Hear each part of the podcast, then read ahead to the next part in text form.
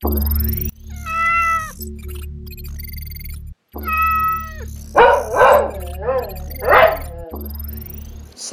Cat and Dog, marilah kita ikuti webinar dari majalah Cat and Dog atau web infocatdog.com.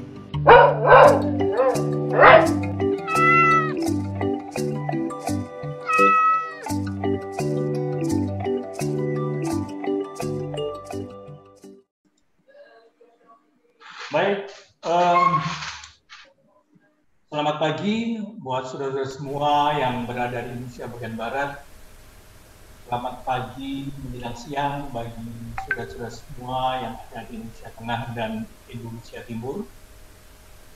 Salam sejahtera. Assalamualaikum warahmatullahi wabarakatuh. Waalaikumsalam warahmatullahi wabarakatuh. Memenuhi permintaan dari majalah Kalendok, izinkan saya tampil di layar monitor di depan Anda untuk memandu acara webinar pada pagi dan siang hari ini. Sebelumnya kami mengucapkan terima kasih kepada majalah Kapendok yang telah memberikan kepercayaan pada saya untuk memandu acara webinar yang diselenggarakannya untuk yang kesekian kalinya tepatnya adalah yang ketiga kali. Yang seri pertama itu pada tanggal 7 November.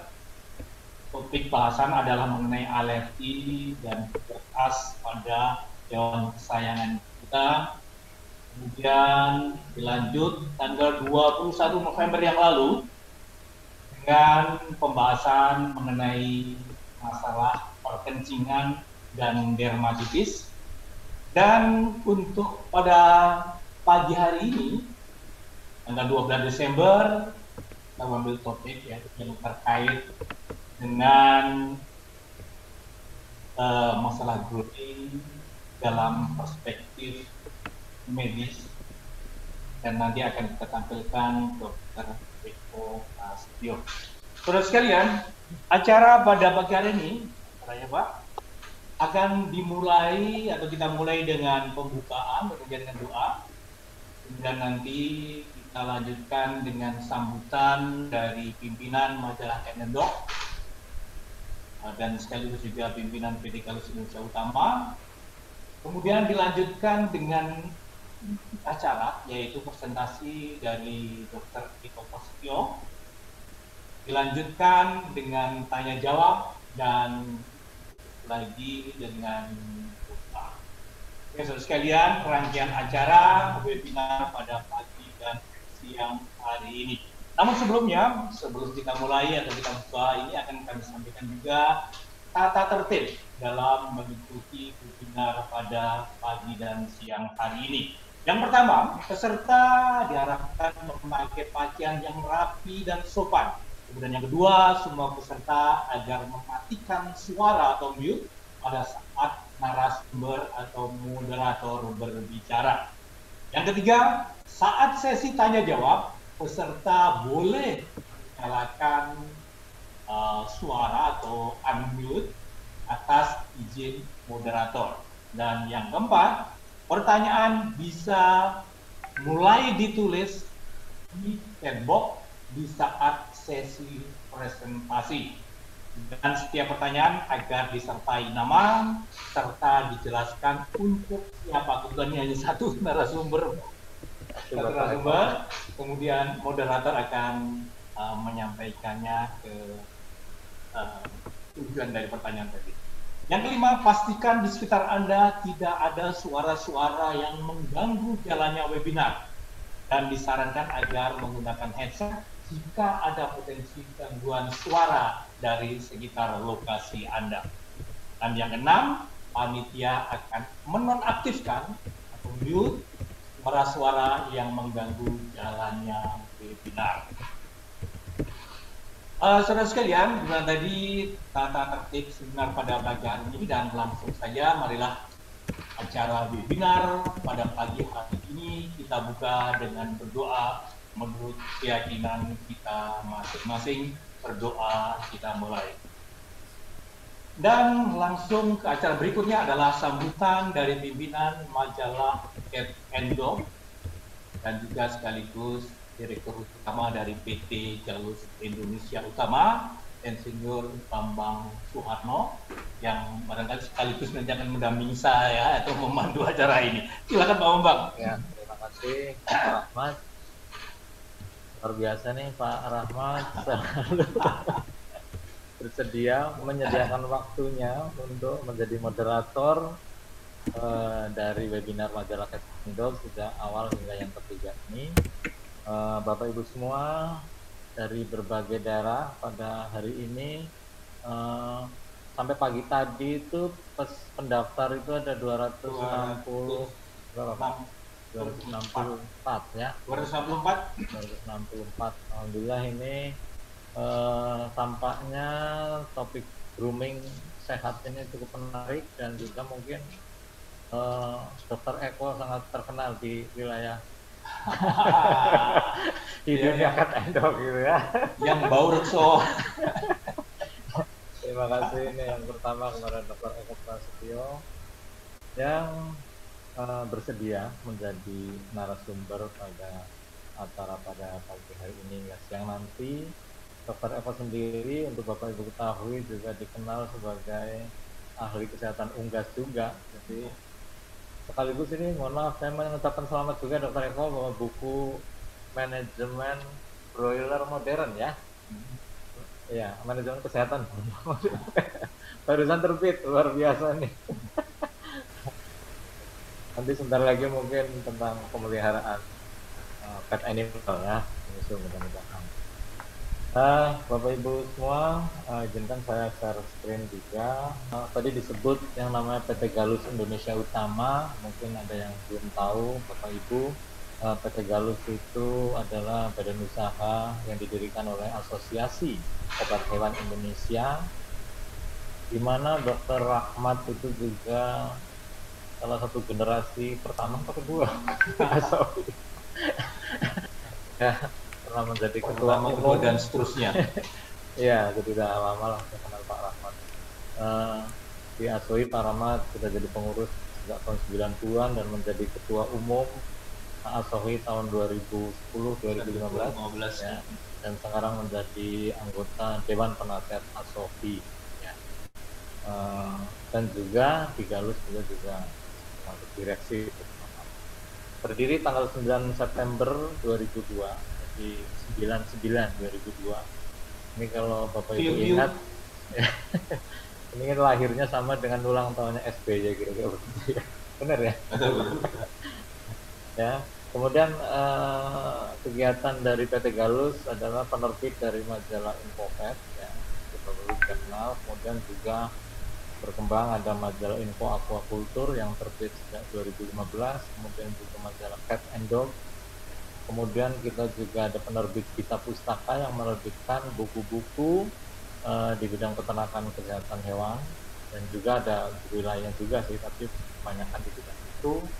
Dan salah satunya buku terbaru itu buku karya Dr. Eko Prasetyo tentang manajemen kesehatan broiler modern luar Eh, kemudian juga ada Gita Organizer atau Gita IO yang menyelenggarakan berbagai macam seminar, training, eh, juga sebagai co-organizer dari beberapa expo eh, di mana pada tahun ini di masa pandemi hampir semua eh, seminar dalam webinar ini. Kemudian juga ada Dita Consultant yang merupakan eh, bidang untuk membantu perusahaan-perusahaan di bidang peternakan kesehatan hewan dalam eh, menjalankan usahanya antara lain ada sertifikasi dari GMP Good Manufacturing Practice, registrasi produk, eh, apa beberapa kegiatan lainnya eh, untuk industri di bidang peternakan kesehatan hewan. Itu perkenalan kami mengenai Indonesia Utama. Mungkin Bapak Ibu yang selama ini sudah bekerja sama dengan kami, kami ucapkan terima kasih dan juga mudah-mudahan ke depan kita eh, bekerja sama lebih produktif lagi. Bapak Ibu semua bahwa acara ini didukung oleh beberapa pihak ya di bidang Pet Animal. Untuk itu kami mengucapkan terima kasih pada para sponsor.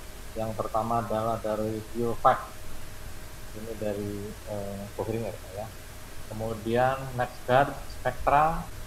Kemudian dari Vida Pet Shop. Kemudian dari eh, kepada Petnesia ya, ini majalah.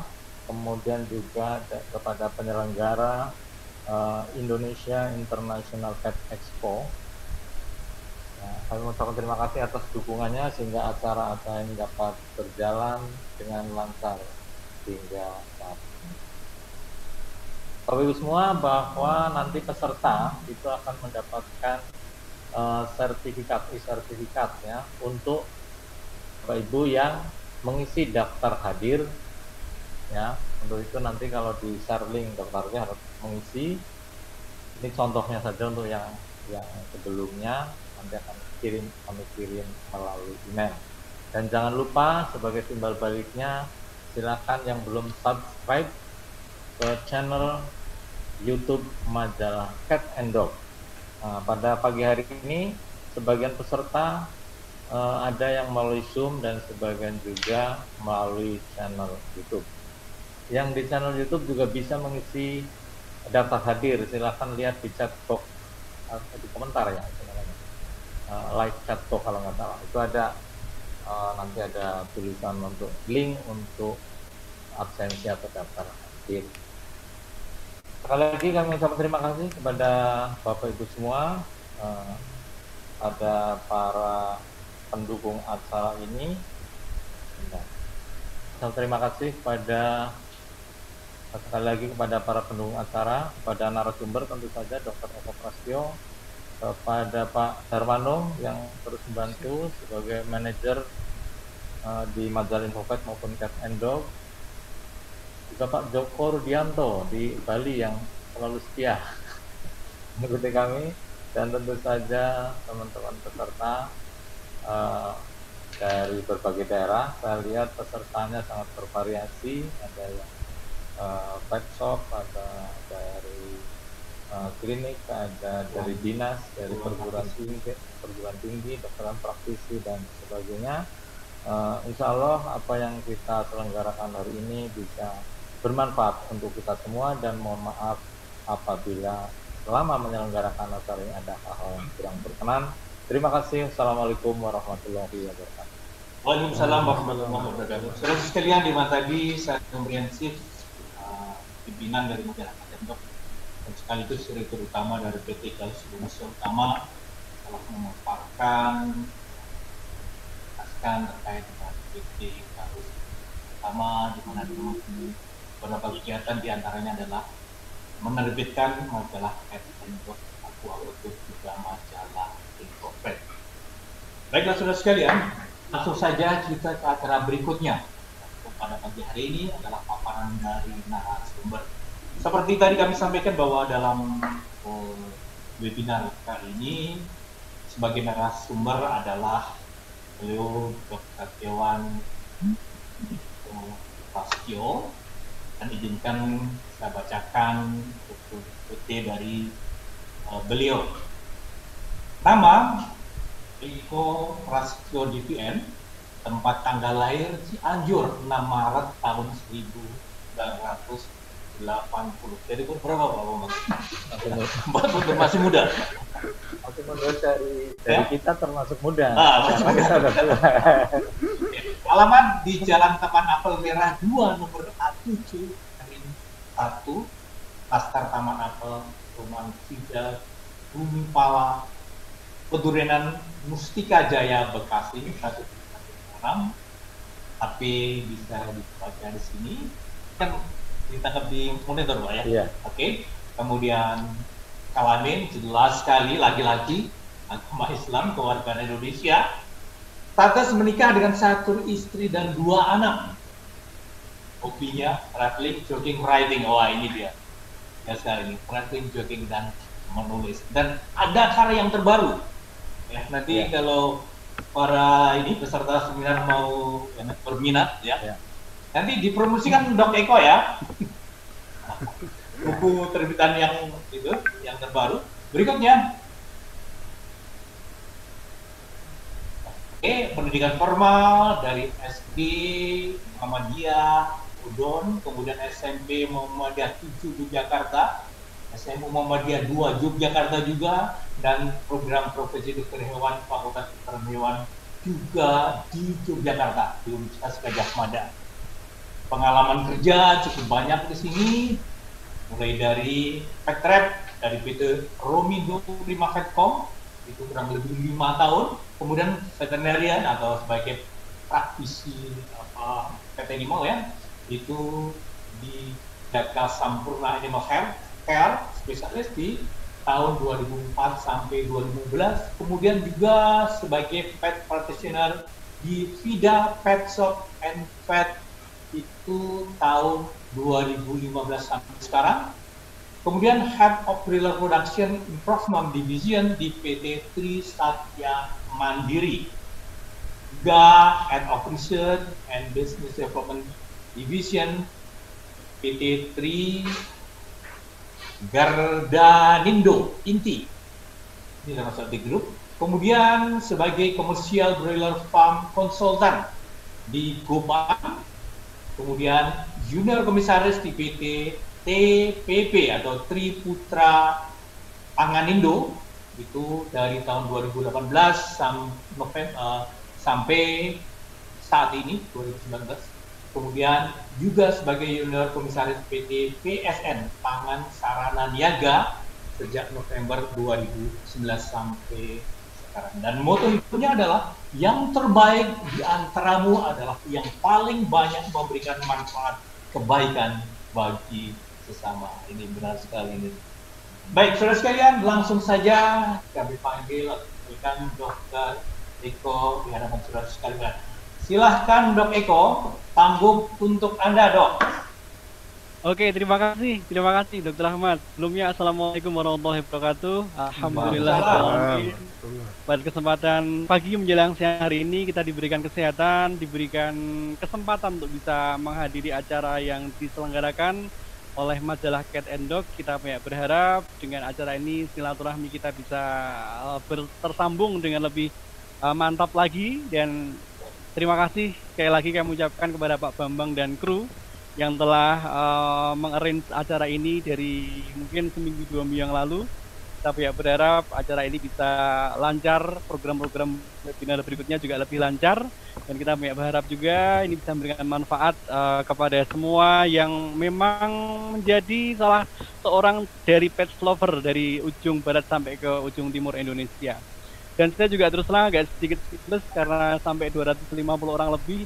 Mudah-mudahan uh, ke depannya juga bisa lebih banyak lagi pesertanya sehingga bisa mendapatkan manfaat yang lebih uh, maksimal dari acara ini.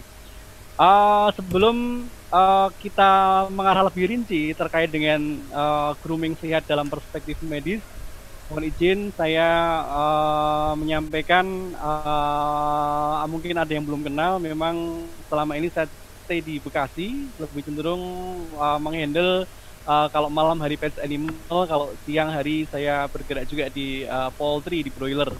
Tapi alhamdulillah uh, walaupun ada dua sisi ilmu yang mungkin cukup berbeda antara mamalia dengan unggas, tapi ilmu-ilmu yang ada bisa kita serap uh, karena sayang kalau ilmunya bisa diketahui tapi tanpa disebar untuk bisa memberikan manfaat kepada yang lain. Jadi uh, tema pada kesempatan sesi webinar pada hari ini adalah grooming sehat dalam perspektif medis. Sekali lagi memang terkait dengan grooming ini dalam waktu tiga mungkin lima tahun terakhir uh, pecinta hewan kesayangan ini memang kalau kita lihat uh, ternyata mengalami pertumbuhan yang sangat signifikan.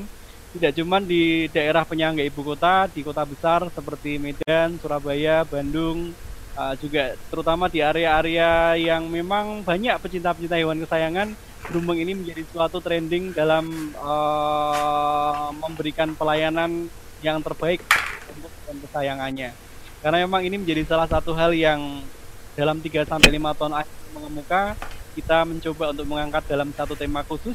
Uh, di tema ini saya tidak akan mendetailkan masalah yang berhubungan dengan teknis bagaimana cara groomingnya, tapi nanti saya akan membicarakan lebih cenderung mengarah kepada perspektif medis. hal-hal apa yang perlu dipahami ketika kita uh, menggrooming hewan kesayangan kita sehingga sudut pandangnya agak lain dibandingkan dengan workshop atau uh, mungkin seminar-seminar grooming yang lain. Pada sesi kali ini saya akan lebih fokus dalam perspektif medis saja. Jadi dari jam uh, 10 mohon maaf dari jam 9.30 uh, mungkin nanti sampai jam uh, setengah 11 lebih sedikit saya akan menyampaikan lima hal lima hal yang ini menjadi salah satu panduan guideline dalam saya menyampaikan dari satu sesi ke sesi berikutnya. Yang pertama, saya akan uh, menyampaikan terkait grooming, bagaimana grooming itu berkembang. Pada sesi berikutnya, bagaimana persepsi generasi milenial milenial terhadap grooming. Kemudian survei lapangan terkait dengan grooming itu sendiri dan titik kritis grooming serta yang terakhir adalah take home message di situ akan ada tips-tips uh, kesimpulan dari acara dari acara pertama sampai ke empat. Jadi seperti kita ketahui bahwa grooming ini memang menjadi salah satu uh, trending di 3 sampai 5 tahun terakhir. Memang ini berawal dari apa yang kita sebut sebagai domestikasi. Jadi domestikasi ini adalah kondisi di mana ada suatu tempo waktu di mana ada perubahan temperamen, perubahan perlakuan dan juga perubahan uh, persepsi terhadap hewan kesayangan itu sendiri. Jadi yang tadinya hewan-hewan tersebut liar di alam liar bebas tidak berinteraksi dengan uh, lebih rinci dengan kita, tetapi pada akhir-akhir ini karena sering berinteraksi dengan manusia, akhirnya menjadi zina dan kemudian selain itu juga bisa berdampingan hidup dengan manusia.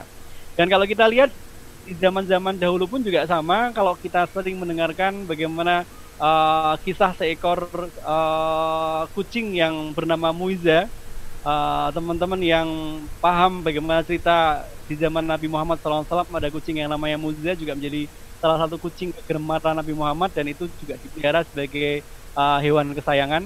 Uh, ada lagi kita tarik beberapa kisah sebelumnya, mungkin teman-teman juga sering mendengar kisah uh, tujuh pemuda dalam Ashabul Kahfi ada seekor anjing yang mana anjing tersebut itu akan jadi salah satu dan mungkin satu-satunya anjing yang akan masuk surga.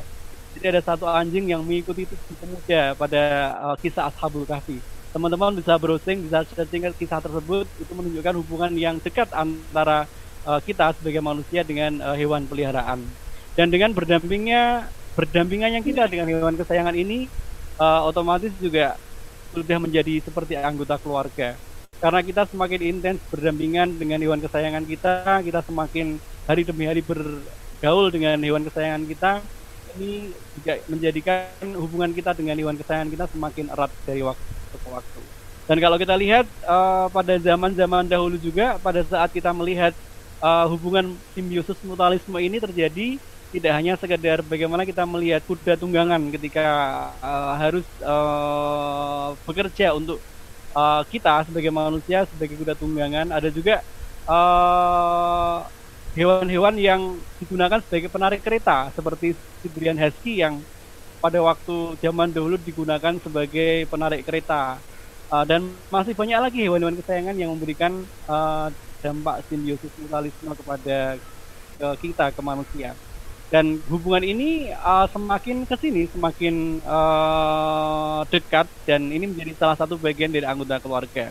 Dan kalau dulu uh, masih digunakan untuk hal-hal yang sifatnya fisik seperti menarik kereta dan sebagainya, namun di era kekinian kita bisa melihat sudah banyak sekali dog fashion show, cat fashion show dan ini perubahan zaman yang uh, sangat berbeda dibandingkan dengan zaman dahulu dan sekarang sudah uh, kita sebagai pemilik hewan kesayangan pun juga akan memperhatikan aspek-aspek yang dibutuhkan. Termasuk dalam hal ini tidak cuma sekedar aspek kesehatan tapi juga aspek kecantikan aspek estetika.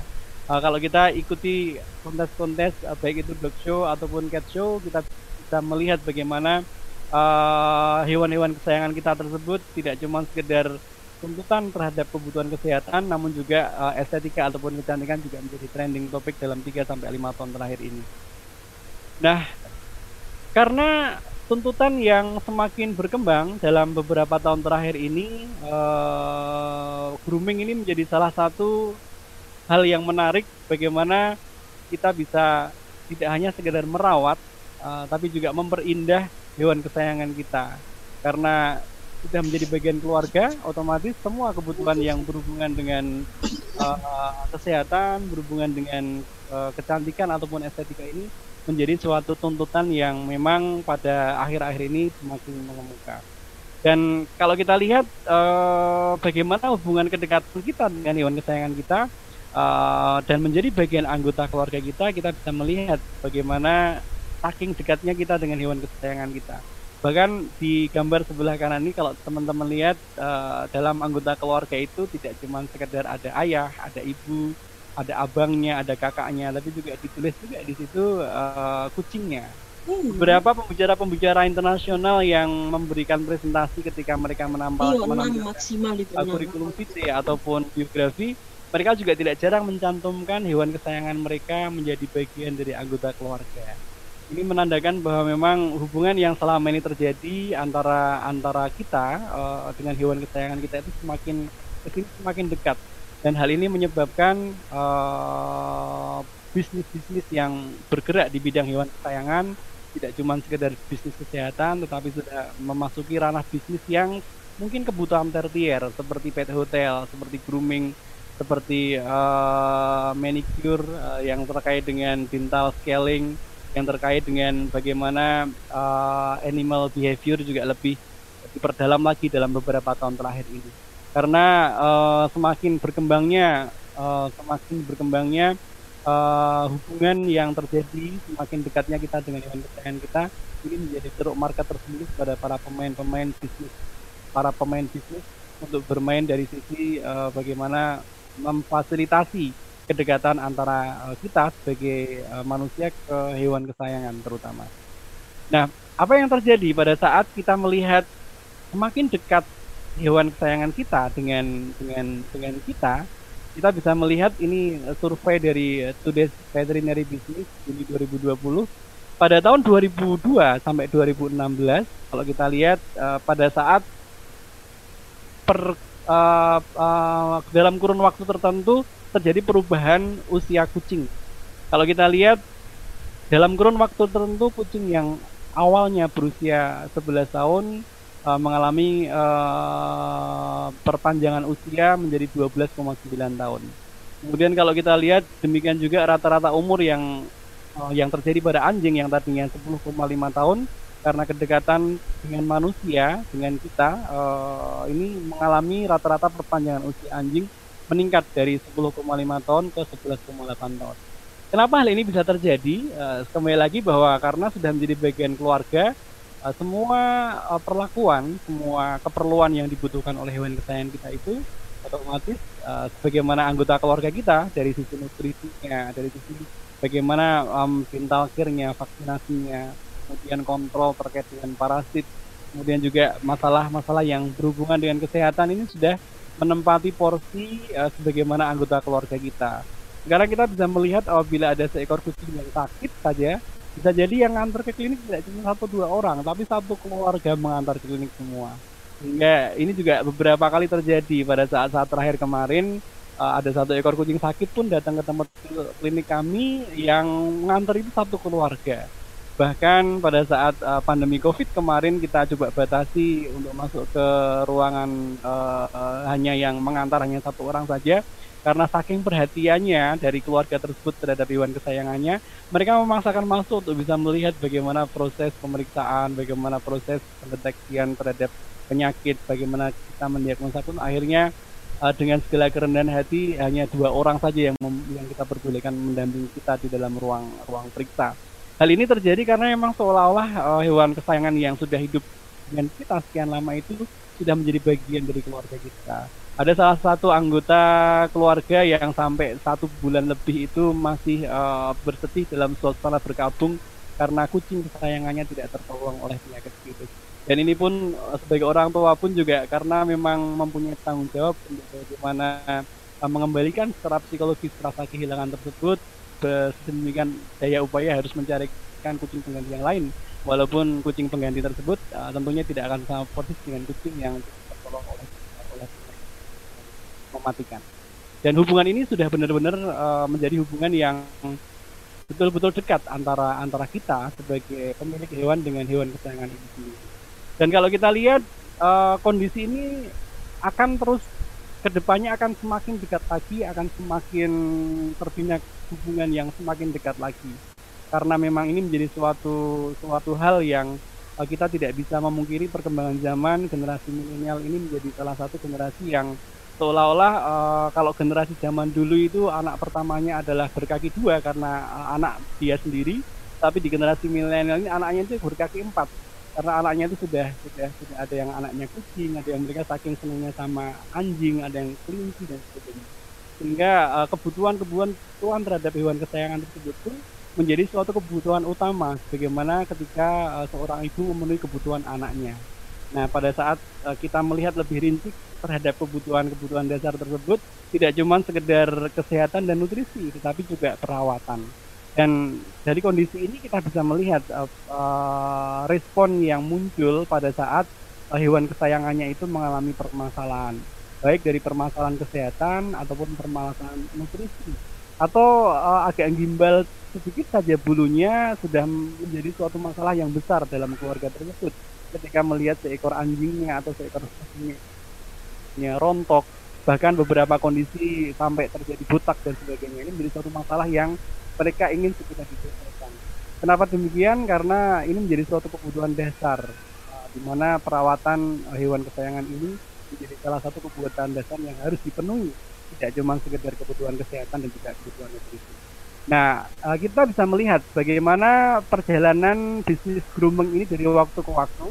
Uh, memang grooming ini ada yang dilakukan secara mandiri, uh, ada yang membawa hewan kesayangannya ke klinik atau pet shop yang melayani jasa grooming.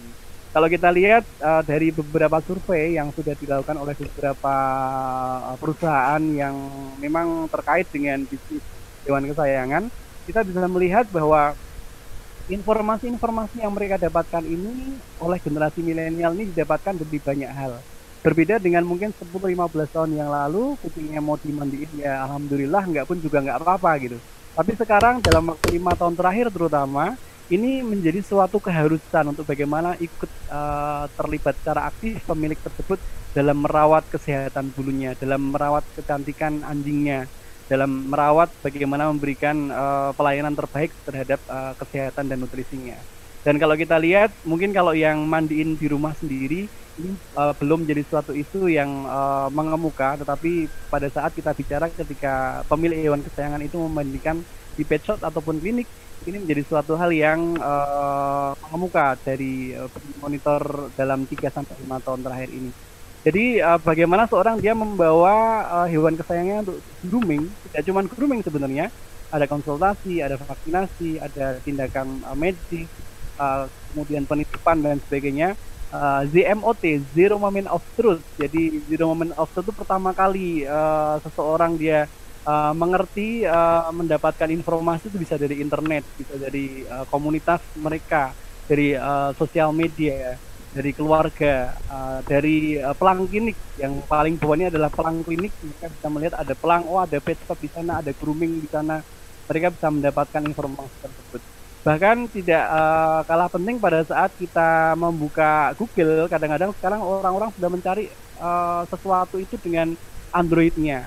Mereka langsung ketik grooming terdekat atau praktek dokter terdekat atau uh, mandi sehat mandi kutu terdekat. Mereka klik langsung diarahkan sama Google dan sekarang sudah eranya mereka langsung melihat review terlebih dahulu. Reviewnya dilihat dulu, oh ternyata di sana groomingnya bagus, bersih. Kemudian kalau dilihat juga harum setelah di grooming. Ini menjadi suatu kesan pertama pada saat uh, mereka uh, membaca dari sosial media. Dan beberapa komunitas pecinta hewan kesayangan seperti uh, pecinta komunitas kucing, ada uh, komunitas pecinta anjing itu juga mereka saling tukar menukar informasi. Oh iya di sana groomingnya bagus uh, menjadi halus misalnya. Kemudian juga kalau kita lihat uh, membersihkannya bersih itu dari mulut ke mulut mereka akan saling sambung menyambung. Dan pada saat yang bersamaan juga mereka akan uh, membuktikan sendiri dengan uh, menuju langkahnya menuju ke uh, klinik yang melayani grooming ataupun pet shop yang melayani grooming dan ini menjadi suatu uh, pola yang akan terus terjadi semakin ke sini semakin banyak yang memiliki hewan kesayangan semakin ke sini juga semakin banyak yang mereka akhirnya memilih-milih antara saya memandikan sendiri di rumah atau saya memandikan di shop klinik yang melayani uh, grooming. Ini akhirnya menjadi suatu pilihan. Yang jelas arus informasi di era milenial ini tidak bisa kita bendung dan ini akan terus uh, semakin uh, ke depan akan semakin uh, tinggi kompetisinya akan semakin uh, tinggi juga uh, tingkat persaingannya sehingga semua klinik yang memberikan jasa grooming, shop yang memberikan jasa grooming pun harus mau nggak mau harus selalu berpacu memberikan pelayanan yang terbaik. Dan di sisi lain pengaruh sosial media ini luar biasa sehingga uh, informasi itu akan uh, akan akan berkembang lebih mengarah ke sosial media. Nah, kemudian kita akan melihat bagaimana ketika uh, seekor anjing itu dibawa ke tempat uh, yang melayani jasa grooming. Ini kalau kita lihat yang di sebelah kanan itu ada 16%. Jadi kalau ada 100 ekor anjing dibawa ke klinik uh, itu 16 ekor itu mereka membawanya dengan tujuan untuk di grooming. Dan kalau kita lihat dari mana sumber informasi yang mereka dapatkan, ini kalau kita lihat 37% ini hampir sebagian besar melihat dari pelang klinik. Kemudian 22% dari keluarga, 35% dari uh, teman-teman mereka. Nah, yang menarik adalah ternyata uh, pengaruh dari komunitas uh, 13% sama internet ini 27%. Nah, kalau kita total dari situasi uh, survei yang dilakukan ini, informasi dari mulut ke mulut terkait dengan grooming ini sebanyak 57% untuk anjing. Dan kalau kita lihat dari uh, bagaimana mereka mendatangi klinik untuk pertama kali, yang lebih dari lima tahun itu ada 36 persen. Yang menarik adalah kurang dari satu tahun uh, mereka membawa pertama kali ke klinik yang melayani jasa grooming. Nah kalau kita lihat uh, waktu pertama kali memiliki hewan kesayangan, kemudian dia pergi ke klinik, ternyata prosentasenya sangat besar, 1 sampai 6 bulan 36 persen, dan di bawah satu bulan itu 38 persen. Jadi ketika mereka mempunyai pertama kali hewan kesayangan, kemudian membawa hewan kesayangan itu ke sini, dan salah satunya adalah untuk grooming, ternyata sebagian besar tidak lebih dari satu bulan, 38% dan uh, 36% itu tidak lebih dari enam bulan. Jadi uh, intensitas para pemilik hewan kesayangan untuk datang ke klinik, ke pet shop untuk melakukan grooming ini ternyata cukup tinggi di dunia anjing. Dan bagaimana kalau kita lihat kita bandingkan dengan kucing, Nah, kalau di anjing tadi kita bisa melihat uh, informasi dari mulut ke mulutnya 57, tetapi kalau di kucing informasi dari mulut ke mulutnya 48%. Tapi yang cukup uh, luar biasa dari survei yang didapatkan ini, ternyata 35% itu sebagian besar mendapatkan informasi dari internet dan juga 16% dari komunitas. Dan ini yang menarik juga uh, pada saat mereka pertama kali membawa hewan kesayangannya ke tempat uh, klinik yang menyediakan jasa grooming itu sekitar 29 sampai 36 persen yang berkisar antara 1 sampai 3 tahun. Kemudian kalau kita lihat uh, kapan mereka harus membawa hewan kesayangan pertama kali ke klinik, ternyata 42 persen itu dia tidak lebih dari setengah tahun. Jadi 1, 1 sampai 6 bulan pasti mereka akan membawa hewan kesayangan itu ke tempat yang menyediakan jasa grooming. Dan yang lebih menarik lagi apabila kita bandingkan dengan yang di anjing, di anjing yang kita lihat uh, alasan ke klinik untuk di grooming itu ada 16 persen, kucing ternyata sampai 27 persen. Jadi kalau ada 100 ekor kucing dibawa ke klinik, maka 27 persennya ini mereka dibawa ke klinik untuk grooming. Jadi bisa dibayangkan ternyata uh, walaupun kucing ini dia lebih cenderung hidrofobia, dia takut dengan air, takut dengan diguyur, takut dengan disiram, tetapi hasil survei membuktikan bahwa sebanyak 27 persen uh, pemilik hewan datang ke klinik itu sebagian besar 27% itu ditujukan uh, untuk mereka menggrooming kucing mereka. Berbeda dengan anjing yang kita lihat hanya 16%. Tentunya ini hal yang menarik. Ternyata uh, pengaruh dari uh, berkembangnya teknologi ini memang uh, sangat menunjang sekali terkait dengan bagaimana kedekatan uh, kita sebagai pemilik hewan ke hewan kesayangan kita. Dan kalau kita lihat dari tahun ke tahun mengalami kenaikan. Dan ini menjadi suatu hal yang menarik karena ternyata ketika kita bandingkan antara anjing dengan kucing terkait dengan program uh, vaksinasi sangat berbeda. Kalau di anjing itu 79% dia datang ke klinik untuk vaksinasi, tetapi kalau di kucing kita bisa melihat vaksinasinya hanya 50%.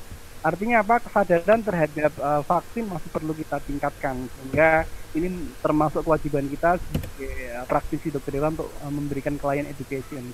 Sementara kalau kita lihat uh, ketika kita bicara di hewan yang um, sakit yang mengalami gangguan kesehatan di kucing ini 79 persen. Sementara ketika survei kita lihat di anjing ada 45 persen. Uh, sebagian besar para uh, pengunjung datang ke ke, ke hewan kesayangan. Hal ini ternyata memang signifikan karena kesadaran terhadap vaksinasi yang kurang sehingga ketika uh, terjadi penyakit yang sifatnya infeksius ini memberikan uh, dampak dari data tersebut tampak memang ketika mereka membawa ke klinik hewan itu memang sebagian besar 79 persen ini ketika uh, mereka menjumpai kucing mereka itu sakit sehingga ini menjadi suatu hal ketika kita melakukan grooming pun aktivitas grooming pun kita sangat harus hati-hati banget. Jangan sampai gara-gara kita grooming kucing kita menjadi sakit. Kucing kita menjadi turun nafsu makannya. Kucing kucing kita menjadi uh, tidak agresif lagi. Bahkan beberapa kondisi karena kita salah dalam melakukan grooming malah justru ada bagian bagian-bagian kulit yang ikut uh, kena dampak iritasi. Ada bagian-bagian tertentu yang ketika kita membersihkannya malah menambah uh, adanya judes ataupun mungkin luka yang itu malah justru uh, memberikan dampak yang kurang bagus ketika kita tidak mengetahui titik-titik kritis yang harus kita perhatikan ketika grooming. Sehingga atas atas atas dasar inilah karena kita melihat dari data yang ada memang sebagian besar uh, hewan yang uh, dibawa ke klinik itu memang uh, pada kucing terutama itu adalah 79% pas mengalami gangguan kesehatan kita tidak menginginkan gara-gara kita grooming dengan grooming yang tidak tepat tidak benar kaidah pelaksanaannya uh, menjadikan hewan kesayangan kita itu menjadi sakit. Nah ini menjadi suatu hal yang menarik uh, karena tadi sudah di awal saya sampaikan di generasi milenial itu 35 sampai 16 persen mendapatkan informasi dari internet dan dari komunitas termasuk dari uh, keinginan mereka membawa keliling untuk di grooming hampir sebagian besar mendapatkan informasi dari uh, internet dan juga dari uh, komunitas demikian juga di anjing walaupun persentasenya lebih rendah uh, internet sama komunitas ini menjadi ciri khas generasi milenial di mana mereka selalu menggunakan gadget mereka Android mereka untuk mendapatkan informasi apa pun uh, salah satunya terkait dengan pelayanan klinik. Nah, kemudian uh, apa yang bisa kita lihat dari survei yang sudah dilakukan oleh uh, Dr. Bob Lester dari Benfield Pet Hospital, uh, kita bisa membagi beberapa generasi berdasarkan tahun lahir kita. Nah, kita langsung tahu tuh begitu lihat lahirnya tahun berapa, kita langsung bisa menilai kita itu termasuk generasi apa ya generasi X, generasi Y atau generasi Z. Ternyata apa? Dari survei yang dilakukan uh, sebanyak 220 juta orang yang masuk di generasi Y sama Z itu persentasenya hampir sama 24% di generasi Y dan uh, generasi Z itu 24%. Di mana generasi Y dan Z ini ini adalah lahir di atas tahun 1980. Jadi usianya sekarang berkisar antara 26 sampai 40 tahun yang generasi Z berkisar antara 5 sampai 25 tahun dan persentasenya cukup besar di Indonesia. Nah, hal ini pun juga mem mempunyai sudut pandang yang berbeda terkait dengan grooming. Mungkin untuk generasi X atau generasi baby boomer, grooming ini belum menjadi suatu hal yang prioritas pada saat mereka memiliki hewan kesayangan. Yang penting punya hewan kesayangan itu ya dikasih makan, diberikan tempat yang teduh, dikandangin. Kadang-kadang kita bermain dengan dia, belum sampai bagaimana memikirkan vaksinasinya, belum sampai memikirkan bagaimana status nutrisinya, apalagi memikirkan terkait dengan pelaksanaan grooming, sehingga perbedaan generasi yang cukup signifikan ini memang ini akan mengubah cara pandang terhadap kesehatan dan perawatan hewan kesayangan, terutama dalam hal grooming. Terutama di generasi Y sama generasi Z yang uh, di situ kita fonis sebagai generasi milenial atau generasi pet generation atau pet gen itu mereka sudah punya cara pandang yang berbeda. Uh, mungkin masalah hal yang berhubungan dengan pendidikan pun mungkin bisa jadi tidak tidak harus uh, kuliah, bisa jadi mereka akan memilih short course, mereka akan memilih workshop, mereka akan memilih keahlian-keahlian yang yang yang tidak terlalu formal, yang yang penting mereka bisa uh, memberikan kontribusi yang positif terhadap hidup dia, bisa survive, bisa berkembang. Demikian juga dengan persepsi mereka terhadap memiliki rumah. Kadang-kadang uh, kalau orang-orang di generasi baby boomer sama X rumah itu menjadi suatu hal yang vital. Tapi di generasi milenial belum tentu. Jadi mereka akan uh, memilih apartemen di mana apartemen itu dia bisa berpindah-pindah dari tempat kota satu ke kota yang lain uh, dengan biaya yang lebih murah. Demikian juga orientasi menikah ini pun juga mulai mengalami perubahan. Jadi ada orang-orang yang dia menunda pernikahannya, menunda uh, mempunyai uh, pendamping hidup karena memang mereka mereka merasa happy dengan kesendiriannya. Ini perbedaan di generasi Y sama generasi Z. Demikian juga persepsi terhadap anak yang tadi saya sebutkan. Kalau generasi baby boomer sama generasi X itu anak pertama mereka ya anak dia betul-betul uh, kakinya dua gitu. Tapi untuk generasi yang milenial anak pertamanya itu adalah anak anabul, anak yang berbulu. Bisa anak pertamanya itu uh, anjingnya, bisa anak pertamanya itu kucingnya, bisa hamsternya, bisa kelintinya. Bahkan exotic animal seperti iguana itu menjadi anak pertamanya karena setiap hari akan dicurahkan perhatiannya untuk memperhatikan anak pertamanya tadi. Walaupun belum menikah tetapi sudah punya anak. Dan anak pertamanya di generasi milenial ini bagian besar adalah anak bulu. Nah, termasuk juga dengan gaya komunikasi yang berbeda. Kalau yang orang dulu komunikasinya langsung, dia langsung uh, lewat telepon, tatap muka dan sebagainya. Tapi generasi milenial gaya komunikasi mereka sudah melalui sosial media, menggunakan Instagram, menggunakan Twitter, Facebook dan sebagainya. Perubahan gaya komunikasi ini juga berdampak terhadap bagaimana cara pandang uh, generasi milenial ini terhadap kesehatan uh, dan juga perawatan hewan kesayangan. Dalam hal ini juga grooming pun ada perubahan yang sangat signifikan. Lebih detail lagi kita bisa bandingkan bagaimana persepsi uh, terhadap cara pandang terhadap sesuatu antara generasi baby boomer atau generasi X dengan generasi milenial yang lahir di atas tahun 1980. Uh, yang pertama anak pertama jelas. Anak pertama ini bisa jadi uh, kalau yang generasi milenial ini anak pertamanya itu uh, sudah sudah sudah tidak lagi dua kaki tapi empat kaki. Karena mereka lebih menyukai hewan kesayangan uh, di awal pertama kali uh, memperlakukan hewan kesayangan berbeda dengan generasi baby boomer dan generasi X ketika memperlakukan hewan kesayangan kemudian uh, medianya lebih cenderung media on, online di mana di generasi milenial ini semua yang terkait dengan online ini menjadi suatu hal yang uh, penting dan dianggap menjadi suatu kebutuhan primer. Bukan lagi kebutuhan primernya itu sandang pangan papan, tetapi generasi milenial kebutuhan primernya adalah kuota. Jadi bagaimana kuota itu selalu ada dan mereka uh, terkoneksi satu sama lain dengan jaringan yang yang yang lebih yang lebih yang lebih luas, yang lebih luas. Kemudian bagaimana ketika mereka harus uh, pet spending, jadi me mengalokasikan uh, budget khusus terhadap hewan kesayangannya. Mungkin untuk generasi baby boomer atau generasi X, mereka pertimbangannya itu rinci banget. Untuk hidup aja kadang-kadang susah begitu, apalagi untuk menspendingkan uangnya, uh, budgetnya untuk hewan kesayangan. Tetapi di generasi milenial pertimbangannya lebih rendah yang penting hewan kesayangannya happy, yang penting dia bersih, cantik, uh, walaupun mungkin harus dikasih blush on, dikasih eyeshadow. Nah ini yang harus kita luruskan. Kadang-kadang karena saking senangnya mereka dengan uh, anak pertama kali mereka yang dua kaki, mereka suka melakukan hal yang itu justru menyakiti ataupun uh, memberikan dampak yang kurang baik buat kesehatan. Sehingga penting kita harus mengerti titik kritis dari grooming itu sendiri. Kemudian perawatan preventif pun juga demikian. Mungkin kalau orang-orang dulu, orang-orang generasi baby boomer, perawatan preventif terkait dengan vaksinasi misalnya tidak se di, tidak dipandang seurgent dibandingkan dengan generasi milenial. Mereka akan melakukan preventif uh, baik dari sisi nutrisi, baik dari sisi pemberian obat cacing, baik dari sisi vaksinasi. Uh, ini pasti generasi milenial mereka akan lebih uh, fokus terhadap upaya preventif.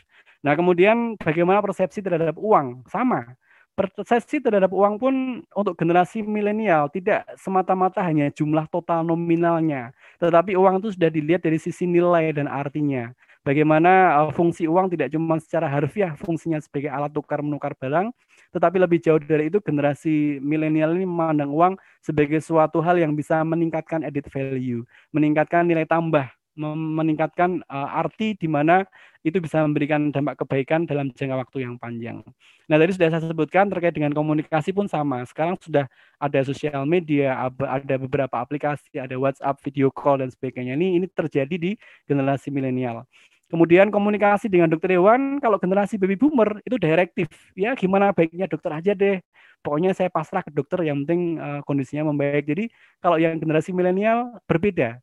Ber berbedanya dalam hal ketika uh, kita sebagai dokter hewan memberikan beberapa alternatif, maka generasi milenial ini akan akan akan akan akan mempunyai pertanyaan-pertanyaan uh, yang kadang-kadang sumber yang mereka dapatkan itu pertanyaan dari uh, jawaban dari sumber-sumber uh, dari Google dan sebagainya.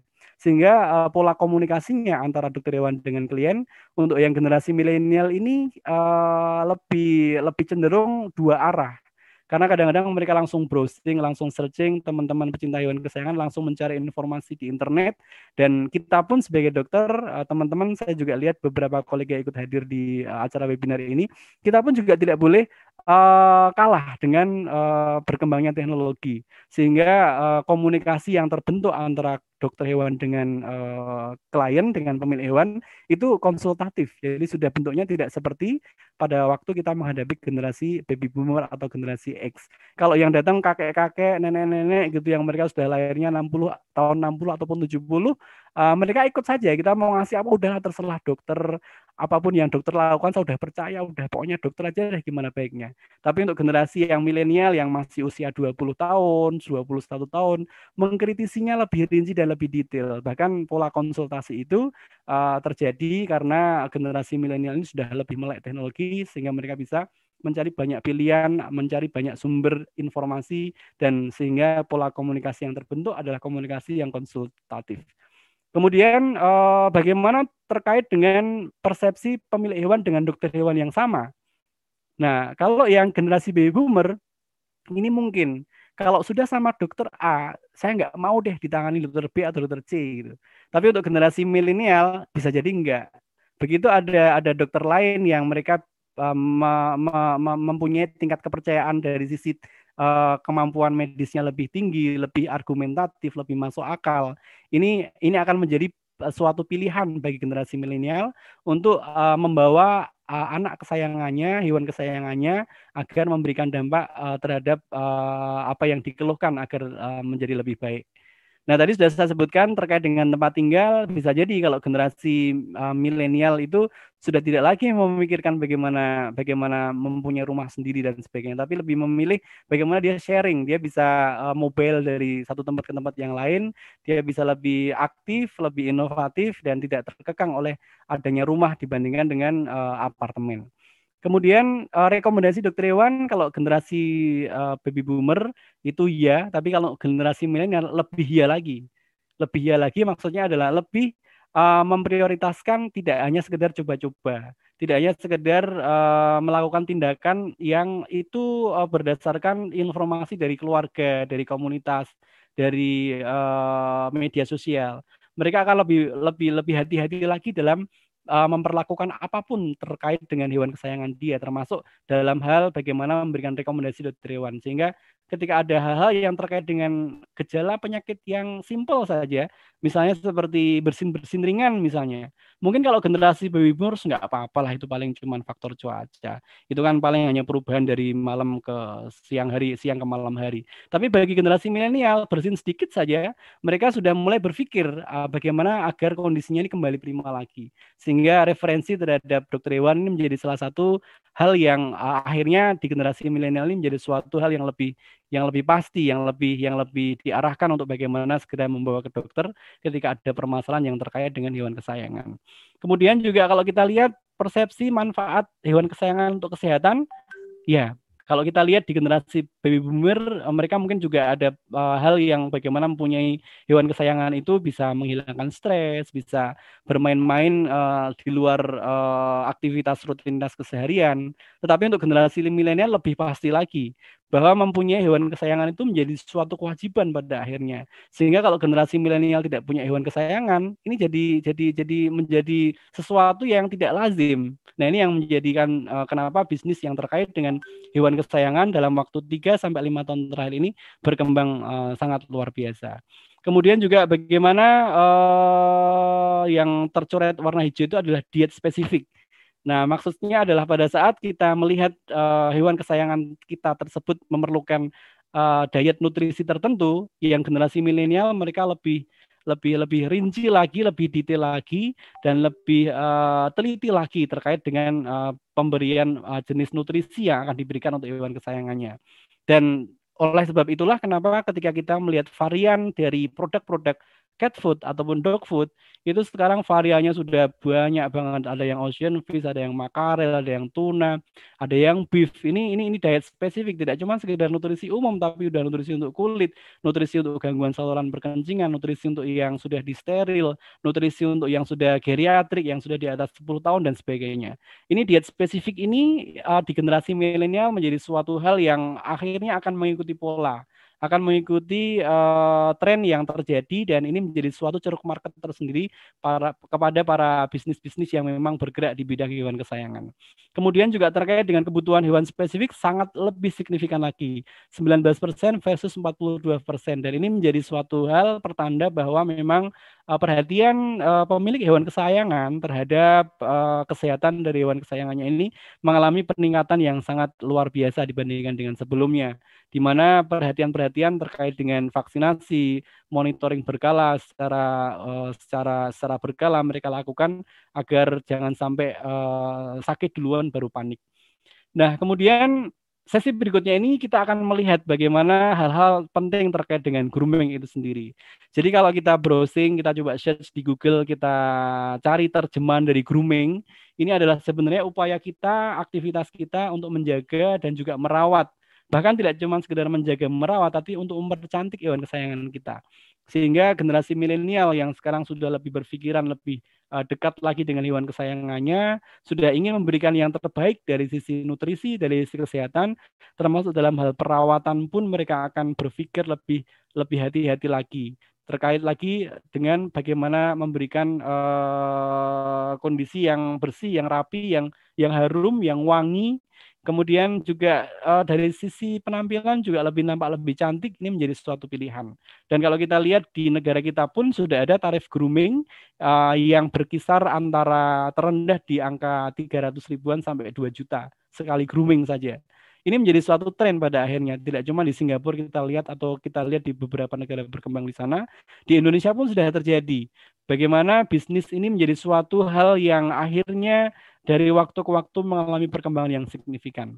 Lalu apakah kita harus uh, menggrooming kita di pet shop atau di klinik yang melayani jasa grooming atau kita bisa grooming di rumah sendiri?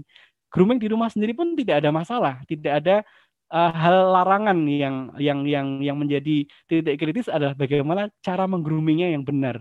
Kita melalui tahapan-tahapan yang benar, uh, zat aktif yang digunakan pun juga zat aktif yang benar juga cara uh, membersihkan, cara uh, mengguyurnya dengan uh, shampoo, dengan uh, membilasnya, kemudian juga dengan tahap pengeringannya juga harus benar.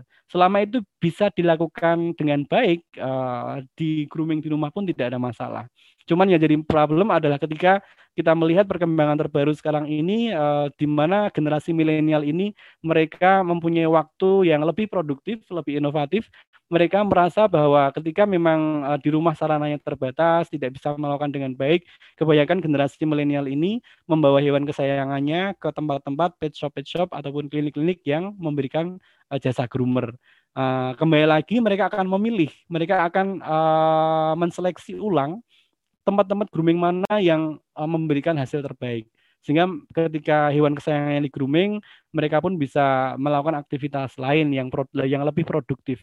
Sehingga dengan dengan dengan dengan kondisi ini, hewan kesayangannya uh, akan kembali bersih, cantik dan dia bisa melakukan aktivitas yang lain. Sehingga kalau kita lihat memang uh, tidak hanya sekedar pertimbangan dari sisi waktu, tapi juga produktivitas juga yang generasi milenial ini pada akhirnya banyak uh, menggroomingkan hewan kesayangannya ke tempat-tempat yang grooming. Ya tentunya bervariasi. Uh, tadi yang kita sebutkan tarif yang uh, 300 sampai 2 juta sekali grooming itu ada di kota-kota besar biasanya. Tetapi kalau kota-kota yang relatif uh, kondisi tingkat pertumbuhan ekonominya tidak terlalu tinggi, masih ada kok grooming yang sekali grooming cuma 35 ribu, 45 ribu, ada yang mandi basah, ada yang mandi uh, kutu, ada yang mandi jamur, ada yang mandi komplit, uh, mereka pun memberikan jasa pun dengan tarif yang masih terjangkau. Sehingga ini menjadi suatu pilihan pada akhirnya kepada pemilik hewan kesayangan. Apakah mereka harus menggrooming dengan fasilitas yang ada di rumahnya sendiri atau uh, mereka harus membawa ke tempat grooming yang mungkin fasilitasnya lebih lengkap, yang mungkin dari sisi bahan bahan-bahan yang digunakan pun juga saya yakin tempat-tempat grooming sudah memilih bahan-bahan yang pasti aman untuk hewan kesayangan. Nah, kalau kita lihat dari beberapa kondisi termasuk di uh, area Bekasi, terus terang dalam jangka waktu 3 sampai 5 tahun terakhir uh, jumlah hewan yang uh, datang ke klinik untuk di grooming itu mengalami uh, kenaikan yang cukup signifikan, berkisar antara 12 sampai 17 persen uh, dari tahun ke tahun. Dan ini kalau kita lihat pun uh, persaingannya juga cukup ketat yang tadinya dalam jarak 2 kilo belum ada tempat grooming, sekarang dalam jarak satu setengah kilo pun bahkan kurang sudah ada lagi tempat grooming yang baru. Hal ini menandakan bahwa eh, pentingnya kita mengetahui titik kritis yang harus diperhatikan dari proses grooming itu menjadi suatu hal yang penting sehingga kita bisa eh, melakukan grooming dengan aman, dengan sehat dan dengan nyaman. Nah, secara umum persiapan ataupun tahapan grooming itu pertama adalah persiapan grooming, kedua adalah proses Nah, pada saat kita uh, menggrooming, uh, proses ini menjadi suatu hal yang amat sangat penting. Zat aktifnya bagus, samponya bagus, tetapi kalau kita lihat situasi di mana memang uh, caranya tidak benar, ini juga bisa berdampak negatif terhadap uh, hewan kesayangan kita. Jadi tahapan keringnya, tahapan basahnya, kemudian tahapan pengeringnya harus juga betul-betul bisa dijalankan dengan uh, baik dan sesuai dengan kaidah yang seharusnya. Uh, finishing grooming juga betul kita bisa monitor dari kondisi pasca grooming itu kondisi hewan kesayangan kita seperti apa. Oke, lebih rinci lagi uh, slide berikutnya saya akan membahas titik kritis apa yang harus kita perhatikan ketika kita menggrooming atau ketika kita mengevaluasi hasil groomingan dari uh, pet shop ataupun klinik yang melayani jasa grooming. Ya, pada saat persiapan grooming uh, ada empat hal yang harus kita perhatikan pada saat kita persiapan grooming. Pertama kita harus bisa melihat secara fisik. Uh, yang pertama adalah inspeksi. Kita harus melihat secara umum kondisi hewan kesayangan kita. Apakah dia lincah? Apakah dia aktif? Apakah dia mengalami gangguan yang memang bersifat psikologis, dia pendiam, dia menjadi lebih pasif. Ini dengan inspeksi, dengan kita lihat secara umum, kita harus mengetahui kondisinya seperti apa. Kemudian yang kedua adalah fase introduksi atau pengenalan kita terhadap hewan kesayangan kita. Nah ini penting untuk teman-teman yang groomer, eh, teman-teman yang bekerja sebagai groomer, ini merupakan suatu hal yang penting kita harus mengenalkan diri kita kepada hewan kesayangan kita. Karena tidak semua kucing kita itu dia uh, jinak. Uh, tidak semua anjing yang kita handle itu uh, jinak. Ada beberapa temperamental uh, yang kita harus mewaspadai ketika kita uh, melakukan introduksi terhadap hewan tersebut. Kemudian investigasi bagaimana kita melihat secara lebih rinci. Bisa jadi informasi-informasi yang terkait dengan uh, kondisi terbaru dari hewan tersebut harus harus harus betul-betul kita bisa mendapatkan uh, lebih rinci. Bagaimana kita melihat uh, apakah ada gejala-gejala yang memang berhubungan dengan gejala penyakit atau tidak. Dan yang paling penting adalah handling hewan kesayangannya. Jangan sampai uh, pada waktu kita menerima hewan kesayangan atau ketika kita mau menggrooming hewan tersebut, kita memperlakukan dengan uh, tidak nyaman sehingga uh, kucing ataupun anjing tersebut merasa tidak nyaman dan akan lebih susah untuk uh, handling proses berikutnya. Sehingga pastikan pada fase persiapan grooming semua hal tersebut bisa kita lakukan dengan baik dan memberikan kenyamanan yang maksimal terhadap hewan kesayangan kita. Titik kritis apa yang harus diperhatikan pada saat persiapan grooming secara umum ada empat hal yang harus diperhatikan. Pada saat kita mau menggrooming, pastikan waktu pelaksanaannya itu betul-betul pada waktu siang hari antara jam 9.30 sampai jam 14.30. Loh, kenapa kok nggak bisa di 9.30 uh, eh, sebelum 9.30? Karena aku udara pagi kadang-kadang masih dingin dan ini untuk uh, kucing yang uh, lebih berdampak terhadap uh, situasi dingin akan lebih beresiko ketika dibandingkan sebelum jam 9.30. Kemudian setelah jam 14.30 pengalaman di tempat kami di klinik kami pun juga kita batasi setelah jam 14.30 uh, setelah jam 14 kita sudah tidak lagi menerima uh, untuk grooming. Kenapa demikian? Harus kita pahami bahwa ketika terjadi proses pengeringan, kita harus memahami bahwa sepertiga dari uh, bulu atau rambut hewan kesayangan kita itu tidak sepenuhnya kering walaupun dengan blower uh, bahkan walaupun dengan uh, hair dryer sekalipun. Sepertiga bagian bawah dari uh, bulu atau rambut hewan kesayangan kita itu itu masih lembab, masih basah.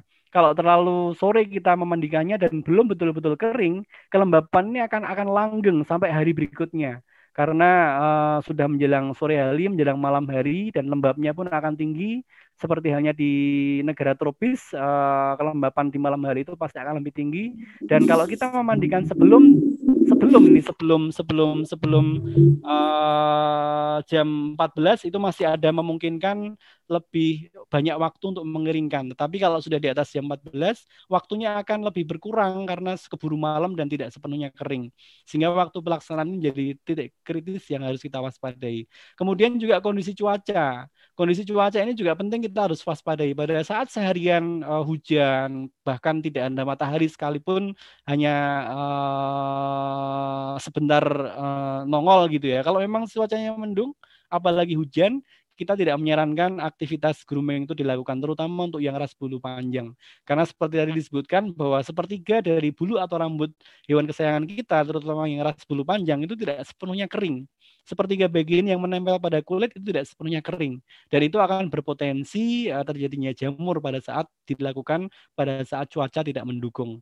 Nah, yang ketiga yang tidak kalah penting adalah kondisi hewan pastikan uh, yang kita grooming itu adalah kondisi betul-betul situasinya prima, betul-betul sehat, tidak ada gejala muntah, tidak ada gejala diare, tidak ada gejala bersin-bersin, tidak ada gejala uh, sakit pernafasan, tidak ada indikasi dia kejang-kejang, apalagi pada saat kita cek suhunya tinggi.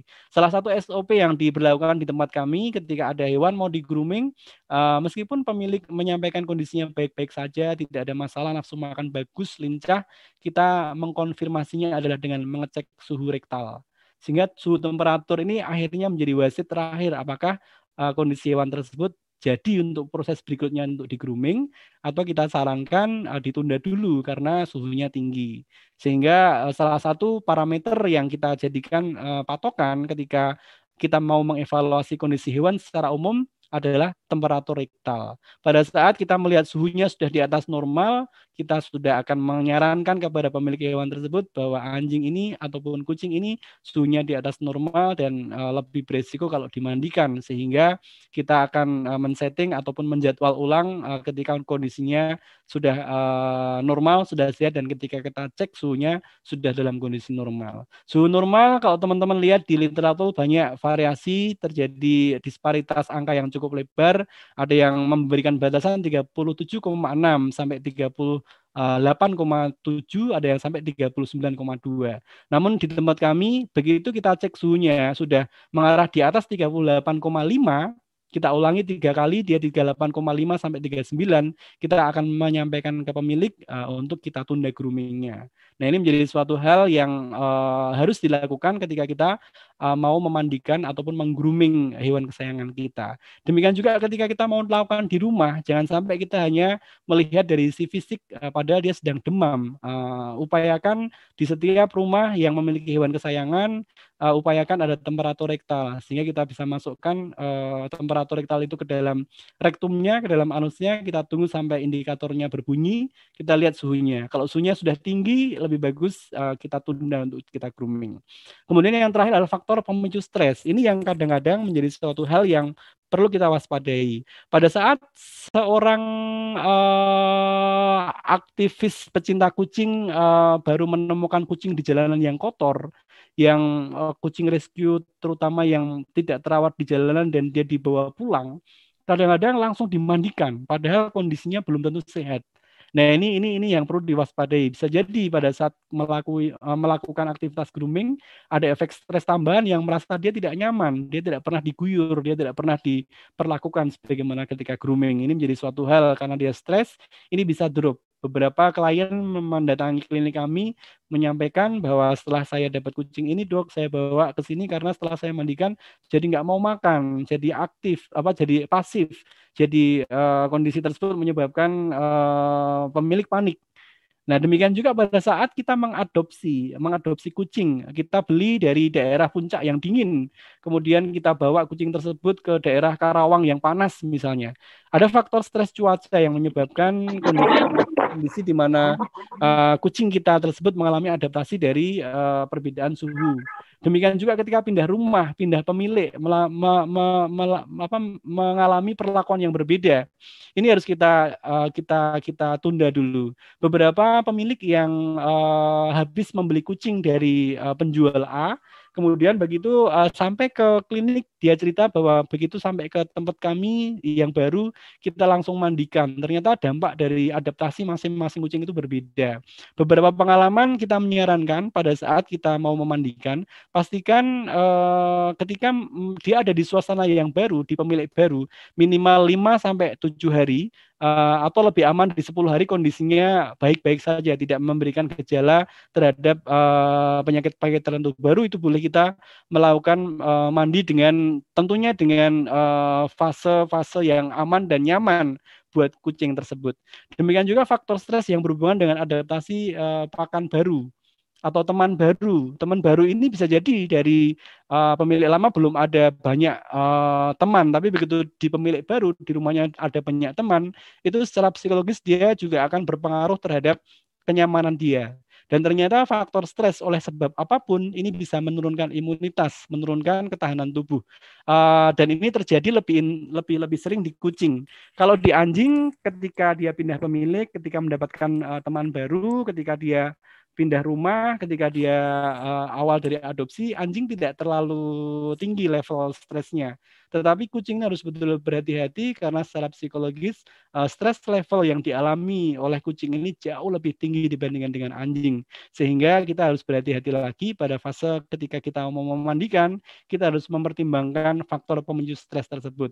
Apakah memang sudah ke arah situasinya normal, nyaman, atau masih dalam uh, posisi stres? Stres oleh apa pun, oleh pindah pemilik, pindah rumah, kemudian ada teman baru, atau stres pergantian pakan, atau stres apa pun harus kita uh, Eh, evaluasi ketika kita mau memandikan hewan kesayangan kita. Hal ini berdasarkan beberapa kasus di klinik kami pemilik-pemilik uh, pemilik baru terhadap uh, kucing, dia pemain baru nggak ngerti bagaimana harus uh, memperlakukan kucing begitu. Dia beli kemudian sampai rumah karena merasa agak kotor langsung dia mandikan. Ternyata dalam waktu yang uh, dekat setelah dimandikan langsung drop dan tidak jarang uh, terjadi penyakit tambahan karena faktor stres yang memang dirasa oleh uh, hewan kesayangan tersebut terhadap adanya perlakuan tertentu. Nah, kemudian uh, tahapan yang pertama adalah tahapan kering. Tahapan kering ini uh, penting untuk kita lakukan sebelum kita mengguyur air, sekaligus ini dalam rangka kita melakukan investigasi lebih rinci terhadap kondisi hewan kesayangan kita. Bagaimana ketika kita membersihkan telinga, membersihkan telinga itu kita harus memperhatikan juga apakah ada masalah apa tidak di telinga tersebut. Uh, yang sering kita sarankan kepada groomer kita yang ada di klinik ketika uh, membersihkan telinga harus diamati pula secara umum apakah ada kotoran telinga yang berlebihan apa enggak, apakah ada kotoran yang kental bahkan kecoklatan, apakah ada aroma yang tidak enak di sekitar telinga, atau mungkin justru uh, kalau kita lihat pada saat-saat tertentu kondisi di area telinga itu mengalami penebalan kulit di bagian atasnya khawatir kita uh, menderita skabies, uh, mungkin juga bisa kita pertimbangkan juga area kerontokan di sekitar telinga. Jadi tidak cuma sekedar membersihkan secara uh, secara umum saja, tetapi lebih rinci harus diamati kondisi telinganya. Kemudian amati juga apakah ada gejala memang yang berhubungan dengan uh, investasi ektoparasit seperti head shaking. Kebanyakan anjing yang mengalami head shaking, dia sering menggeleng-gelengkan kepala, ketika kita melihat kondisi telinganya kotor dan banyak kotoran telinganya itu sudah mulai curiga. Jangan-jangan ada uh, ear mites kalau kita lihat uh, gejala yang uh, dominan ketika kita melihat di sekitar telinga. Hal ini penting dan di groomer kami selalu uh, ada uh, catatan khusus kepada pemilik ketika mereka membersihkan telinga dijumpai sesuatu yang tidak lazim. Sehingga ini harus ditindaklanjuti secara medis pada saat mungkin secara umum nafsu makan normal nampak aktif. Tetapi gejala-gejala yang menciri terhadap penyakit tertentu ketika mengamati telinga ini menjadi suatu hal yang uh, harus dimonitor lebih rinci. Kemudian juga amati gejala kepala miring. Uh, kepala miring ini uh, kejadian yang pernah terjadi juga ini adalah uh, adanya uh, otitis uh, interna di mana terjadi radang yang menyebabkan organ keseimbangan di otak dia mengalami gangguan dan ini bisa permanen. Nah, pada saat membersihkan telinga pun juga disinkronkan apakah pada saat kita lihat ada gejala kepalanya miring apa enggak. Demikian juga bendungan darah di daun telinga atau otematum. Uh, adanya bendungan darah di sekitar telinga ini menjadi suatu hal yang harus disampaikan ke kita, ke dokter, ke pihak medis ketika uh, groomer ini menjumpai hal-hal yang tidak lazim ketika membersihkan telinga. Nah, ini adalah salah satu contoh bagaimana uh, kondisi uh, terjadi bendungan di daun telinga. Kalau kita lihat telinganya menggelembung, di dalamnya ada cairan teraba teraba cairan. Uh, kemudian juga kalau di kalau di anjing lebih tampak lagi uh, cairan menggembung itu bisa areanya luas di uh, di selebar daun telinga. Ini juga harus dikomunikasikan, dikomunikasikan ke tim medis agar uh, diperiksa lebih rinci ketika mengamati uh, abnormalitas-abnormalitas ketika grooming terutama pada saat membersihkan telinga. Sehingga dalam membersihkan dalam melakukan aktivitas grooming ini tidak murni hanya sekedar membersihkan telinga tetapi sekaligus menginvestigasi, mengamati dan juga mencari sesuatu yang tidak normal selama semuanya normal, fine-fine saja, checklist kita di bagian telinga kita bisa uh, anggap bahwa tidak ada hal yang berbahaya ketika uh, kita melihat uh, abnormalitas yang ada juga tidak muncul sehingga kondisi telinganya baik dan ini memberikan dampak yang baik terhadap bagaimana uh, kesehatan telinganya. Kemudian berikutnya adalah bagaimana ketika kita memotong kuku. Uh, dalam kaidah prosedural grooming, uh, kita juga harus memahami pada saat kita memotong kuku, ini tidak cuma sekedar uh, memotong saja, kita harus juga mengamati uh, sejauh mana kondisi area di sekitar kuku tersebut. Uh, pada saat kita memotong kuku, yang paling sering kita ingatkan adalah di area pemotongannya. Jangan sampai terlalu mengarah ke pangkal kuku, di mana di situ ada pembuluh darah, dan itu akan berdampak terhadap uh, perdarahan dan sebagainya. Kemudian juga diamati juga uh, pada area pangkal kuku. Di area pangkal kuku ini, terutama untuk yang anjing-anjing uh, yang mengalami obesitas, kadang-kadang uh, ketika berjalan dengan uh, kondisi tubuhnya obesitas, kuku yang terlalu panjang ini akan ikut uh, sedikit banyak ikut menopang berat tubuhnya, sehingga karena dia ikut menopang berat tubuhnya, itu akan memberikan tekanan ke pangkal kuku yang yang yang yang ada di bawahnya. Sehingga uh, tidak jarang ketika kita melihat uh, radang di sekitar pangkal kuku itu karena kukunya tidak dipotong, akhirnya dia ikut serta sedikit banyak menahan berat uh, tubuh yang overweight, ini akan memberikan dampak radang pada sekitar area kuku. Dan ke grooming atau ke kita yang mau memandikan hewan kesayangan kita, kita juga tidak cuma sekedar melihat pangkal kukunya saja untuk kita uh, amati ada perubahan apa enggak tetapi juga lebih jauh dari itu apakah kita lihat apakah ada indikasi overweight apa tidak. Nah ini juga penting juga poin yang ketiga ini bulu di sekitar uh, kuku, di sekitar, di, di sekitar paunya, di sekitar telapak kakinya. Kalau nggak kita potong itu akan memberikan dampak licin. Kalau kebetulan area dia di indoor, uh, dia bisa terpeleset dan sebagainya. Kemudian juga uh, ketika ada gejala penebalan di paunya di sekitar pangkal kukunya. Ini juga beberapa penyakit kulit seperti uh, skabies juga bisa memberikan dampak terjadi penebalan di pangkal kuku sehingga kukunya bisa mudah lepas dan sebagainya. Dan ini ketika kita menjumpai hal-hal yang tidak normal, ketika melakukan aktivitas potong kuku ini uh, sebaiknya segera dibawa ke dokter. Kalau memang grooming yang menghandle, groomer harus segera uh, menyampaikan ke tim medis ketika ada hal-hal yang terkait dengan uh, bagaimana kondisi kuku dan uh, pangkal kukunya. Kemudian apalagi yang dilakukan ketika tahapan kering ini juga tidak kalah penting harus kita tekankan ke semua pemilik hewan kesayangan. Aktivitas kita menyisir rambut, uh, menyisir bulu, itu tidak cuma sekedar secara harfiah menyisir saja, tetapi ada aspek-aspek lain yang harus kita juga ikuti apakah ada kelainan pada saat kita menyisir uh, atau tidak. Uh, kondisi umum secara kulit uh, secara umum kulit harus kita monitor baik di area-area tertentu apakah ada yang menggimbal, ada yang keropeng, ada yang alopecia, ada yang ada yang bahkan sampai buta atau jangan-jangan ada kemerahan, ada sempat uh, kita raba terjadi penggelembungan atau ada indikasi abses. Ini tidak cuma sekedar menyisir tapi kita harus meraba seluruh bagian kulit. Apakah ada tanda-tanda yang mengarah ke penyakit atau tidak. Kadang-kadang kerontokan itu pun harus kita monitor apakah rontok secara umum atau rontok hanya di sebagian saja. Karena beberapa penyakit yang disebabkan hormonal itu bisa menyebabkan kerontokan di beberapa bagian saja, simetris bahkan antara kanan dan kiri. Beberapa penyakit yang disebabkan oleh alergi, baik alergi terhadap debu, alergi terhadap pakan, itu bisa menyebabkan kerontokan yang lebih ekstrim dan ini pun harus diwaspadai ketika kita memeriksa lebih rinci kesehatan kulit kita dengan kita menyisir, melakukan aktivitas uh, menyisir uh, bulu atau rambut tersebut. Bahkan beberapa kondisi ketika ketika ada uh, radang yang uh, terjadi di bagian-bagian kulit tertentu itu akan lebih sensitif.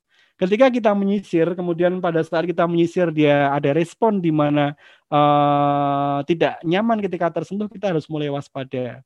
Nah, secara umum respon menggaruk ini menjadi suatu parameter umum yang kita jadikan sebagai salah satu monitoring juga. Karena pada saat dia menggaruk bisa disebabkan oleh adanya ektoparasit, bisa disebabkan jamur, bahkan beberapa respon alergi juga dia memberikan gejala menggaruk tinggal respon menggaruknya itu seberapa parah. Masih lazim uh, dalam arti tidak terlalu intens atau sudah lebih parah atau menggaruknya ekstrim, bahkan sampai dia berguling-guling untuk menggaruk-garuk tubuhnya. Ini bisa kita monitor pada saat kita grooming, uh, pada saat kita menyisir bulu, tidak cuma sekedar aktivitas menyisir bulu, tetapi lebih jauh dari itu kita harus memonitor kesehatan seluruh tubuh dia, terutama di permukaan kulitnya.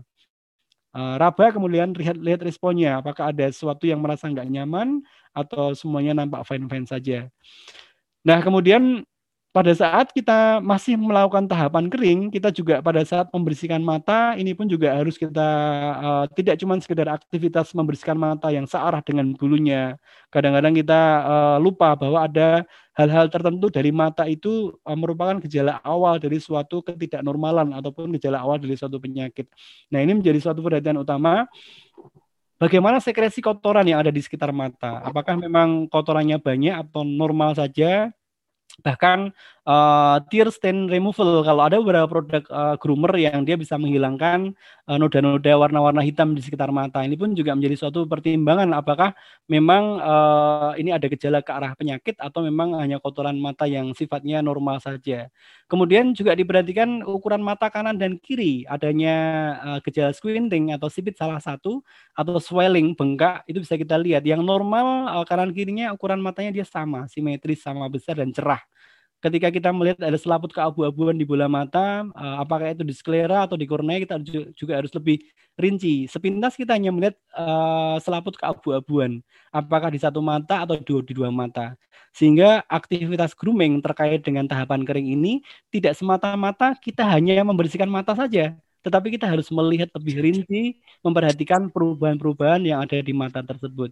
Bahkan uh, kondisi ceri E fase awal pun kalau kedetek lebih awal uh, otomatis langsung bisa dilakukan tindakan medis uh, secepatnya agar tidak semakin parah. Dan ini bisa dilakukan aktivitas monitoring terhadap kondisi mata ini pada saat fase kering ketika kita membersihkan mata.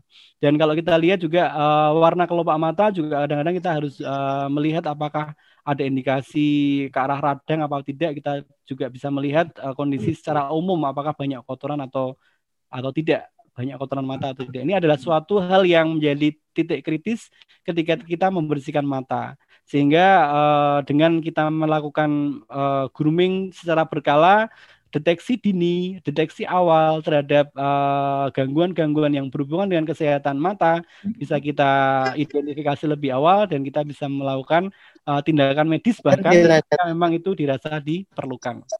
Nah, pada saat uh, tahapan kering berikutnya ketika kita membersihkan hidung pun sama. Pada saat kita membersihkan hidung ini tidak cuma sekedar kita secara umum membersihkan hidung saja, tetapi kita harus memperhatikan bagaimana karakter sekresi cairan hidung. Apakah memang kondisinya pekat atau encer, kotoran hidungnya cenderung warnanya jangan-jangan uh, sudah ada indikasi ke arah tertentu yang mengganggu saluran pernafasannya.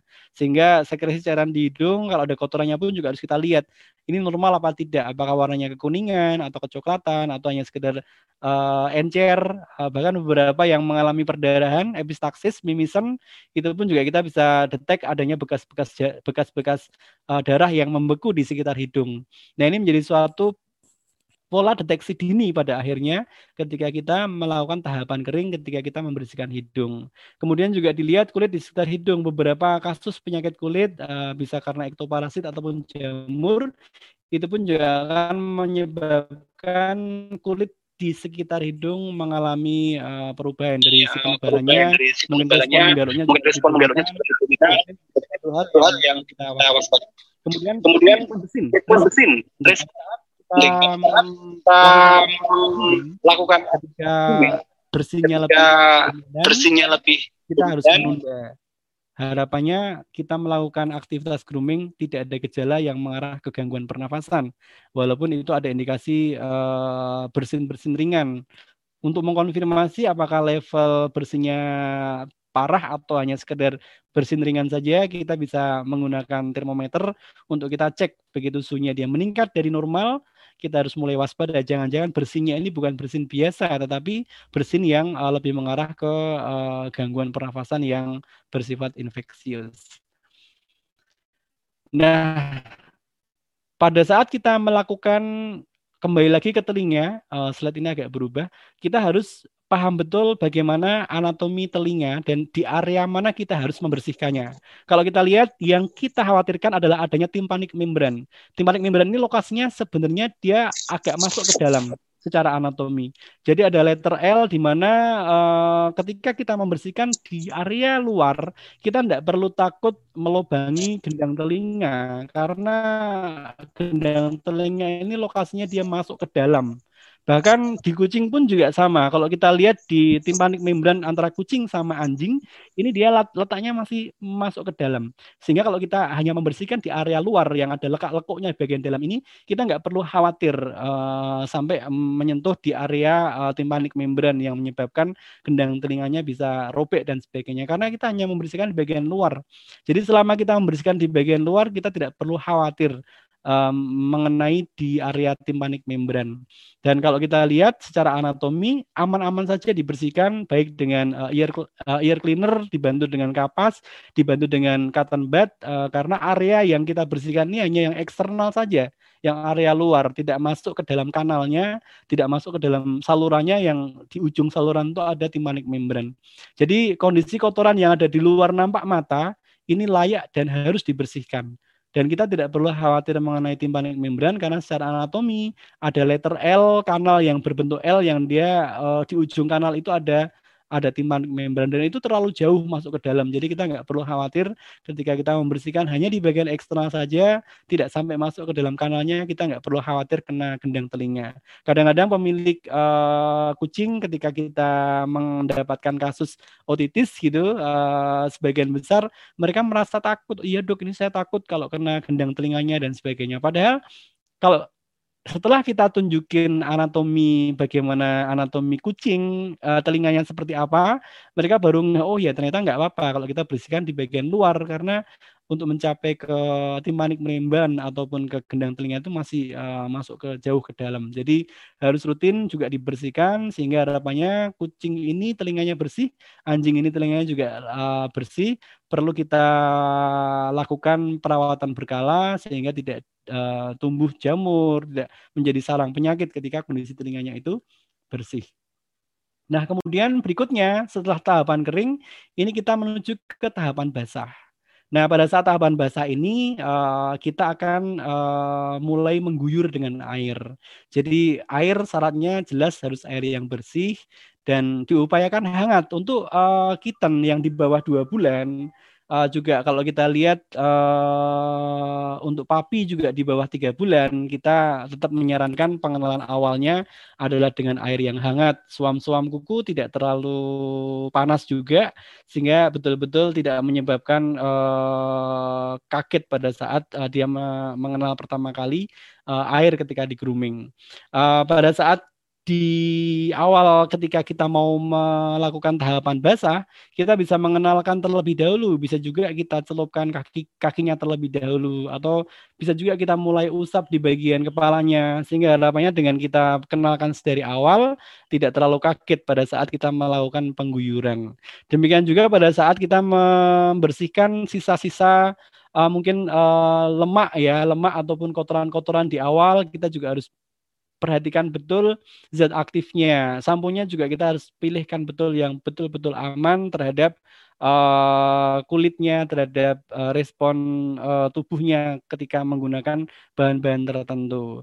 Bahkan beberapa kondisi ketika banyak beberapa melakukan grooming kering, ini juga perlu kita pastikan uh, zat aktif yang digunakan untuk grooming kering tersebut betul-betul zat aktifnya terbebas dari zat aktif yang berbahaya. Kemudian titik kritis apa ketika melakukan tahapan basah? Yang pertama tadi sudah kita sampaikan uh, untuk yang di bawah tiga bulan air hangat menjadi suatu hal yang perlu dipertimbangkan kecuali sudah terbiasa.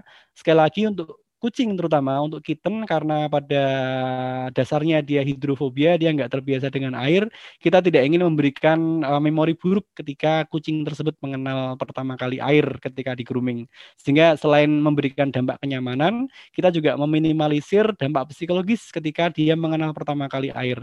Kalau pertama kali dia mengenal airnya sudah dingin kemudian bikin dia kaget seumur hidup dia dia akan melihat bahwa air itu merupakan uh, sesuatu yang berbahaya buat dia jadi uh, ini menjadi suatu hal yang penting ketika kita mengenalkan pertama terhadap uh, kucing terutama dibandingkan dengan anjing.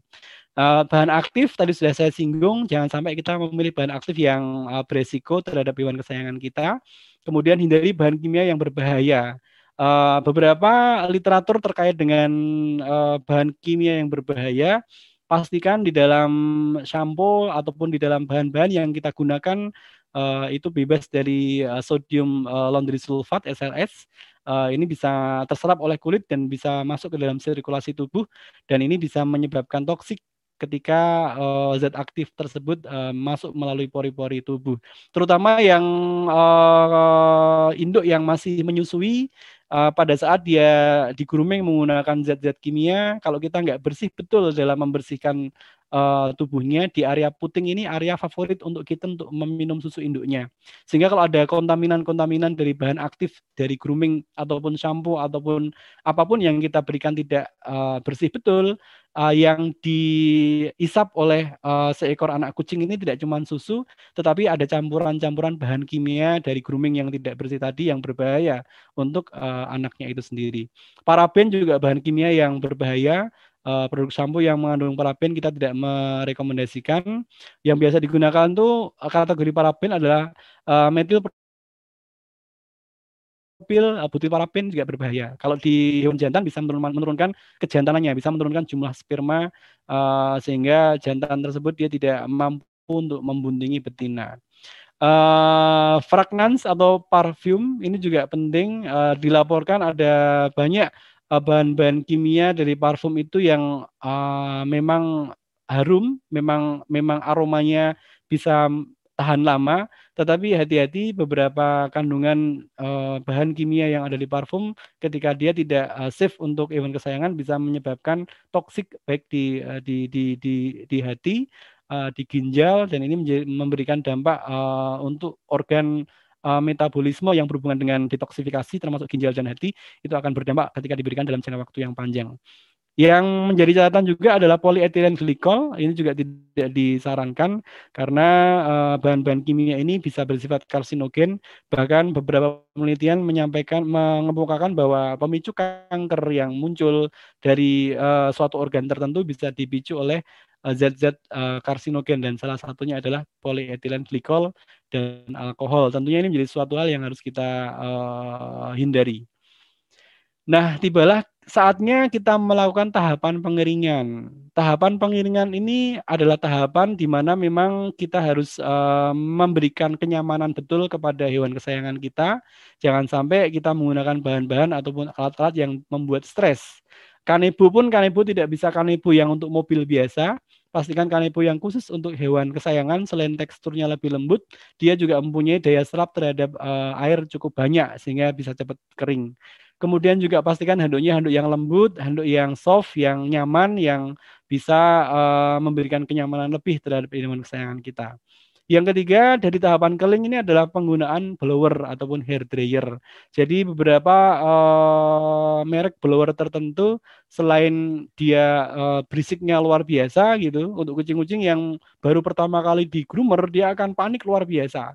Bahkan dia beberapa sampai diare-diare gitu karena terlalu bising gitu karena stresnya sangat tinggi ketika mendengarkan suara blower yang menggema gitu. Itu harus kita coba minimalkan agar dampak stres penggunaan blower ini tidak uh, semakin men, me, menunjukkan gejala tidak nyaman pada anjing ataupun kucing kita. Beberapa blower ketika dipakai dalam waktu yang lama juga memberikan uh, hawa panas. Ini juga harus kita waspadai. Jarak antara blower dengan uh, hewan kesayangan kita harus kita atur sedemikian rupa. Kalau memang toh harus ada cadangan blower ketika sudah memunculkan hawa panas yang suhunya tidak bisa ditolerir, ini harus kita ganti dengan blower yang lain. Biarkan blower yang sudah dipakai istirahat terlebih dahulu. Kita menggunakan blower lain yang lebih nyaman dan lebih uh, lebih aman dan lebih nyaman. Jadi titik kritisnya adalah bagaimana kita menghindari kelembapan pasca tahapan basah. Karena tahapan basah ini akan memicu tumbuhnya eh, munculnya jamur pada saat kita tidak tuntaskan pada fase kering. Sehingga dengan kita menggunakan kanibu khusus, kita menggunakan handuk untuk pengeringan, kemudian blower juga uh, yang nyaman, hair dryer juga yang tidak terlalu bising, uh, kita banyak berharap uh, kelembapan pasca tahapan basah ini bisa kita tekan sehingga bisa meminimalkan uh, tumbuh berkembangnya jamur karena sama-sama kita ketahui di cuaca yang lebih sering hujan seperti ini kelembapan lingkungannya akan tinggi dan ini akan menambah lama fase pengeringan. Fase pengeringan pengeringan uh, yang bisa jadi bisa kering lebih optimal antara 20 sampai 40 menit. Ini bahkan bisa sampai satu jam untuk betul-betul dia bisa kering kalau pas waktunya lembab. Tapi kalau di musim kemarau tentunya berbeda ketika kelembabannya rendah, target dari tahapan pengeringan ini akan mudah sekali dicapai ketika musim kemarau. Tapi di musim penghujan kita perlu hati-hati karena memerlukan waktu yang lebih lama untuk bisa memberikan uh, dampak agar uh, kelembapan tersebut bisa kita tekan semaksimal mungkin.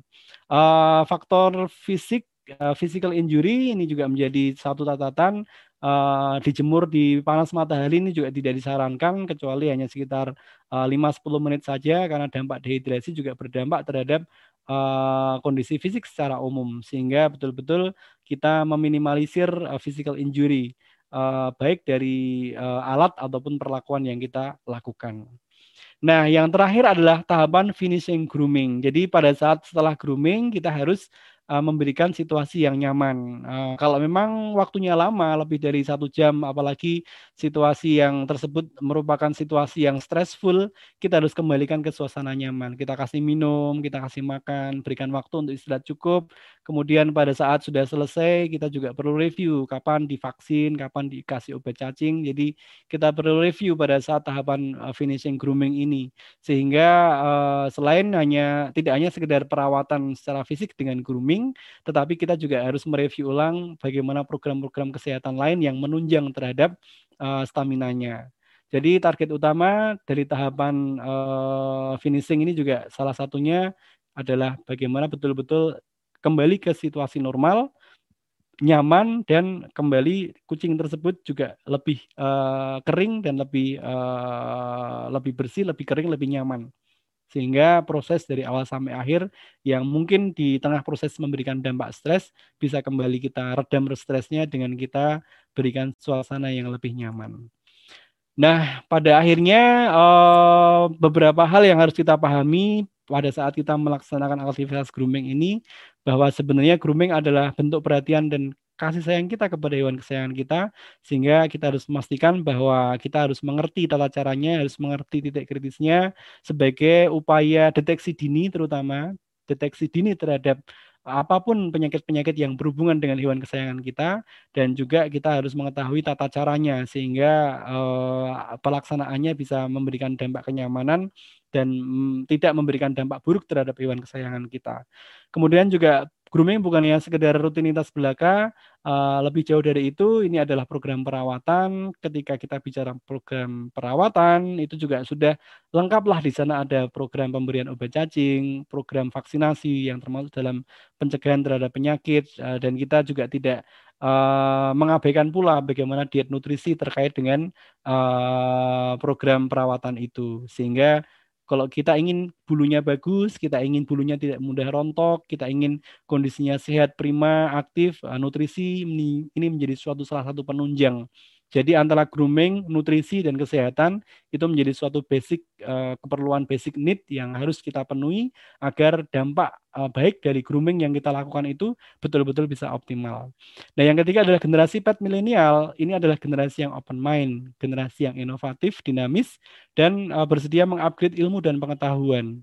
Dan kita mempunyai keyakinan bahwa kehati-hatian dalam melakukan aktivitas grooming ini, teman-teman generasi pet milenial dia akan mempunyai keleluasan untuk mencari informasi di mana pun tetapi yakin saja bahwa apa pun yang didapatkan dari informasi-informasi tersebut, uh, pada akhirnya kalau yang berhubungan dengan kesehatan hewan kesayangan, dokter hewan adalah menjadi uh, muara terakhir agar tidak terombang-ambing oleh uh, derasnya informasi yang kadang-kadang semua informasi-informasi yang ada di media sosial tersebut bisa jadi tidak sepenuhnya benar. Sehingga konfirmasi terakhir harus uh, dikembalikan kepada Eh, teman-teman uh, yang memahami uh, tentang kesehatan hewan kesayangan dan itu adalah dokter hewan sehingga dokter hewan ini menjadi pangkal tolak pemikiran utama saat menghadapi permasalahan yang berhubungan dengan pengambilan dan kesehatan hewan kesayangan kita.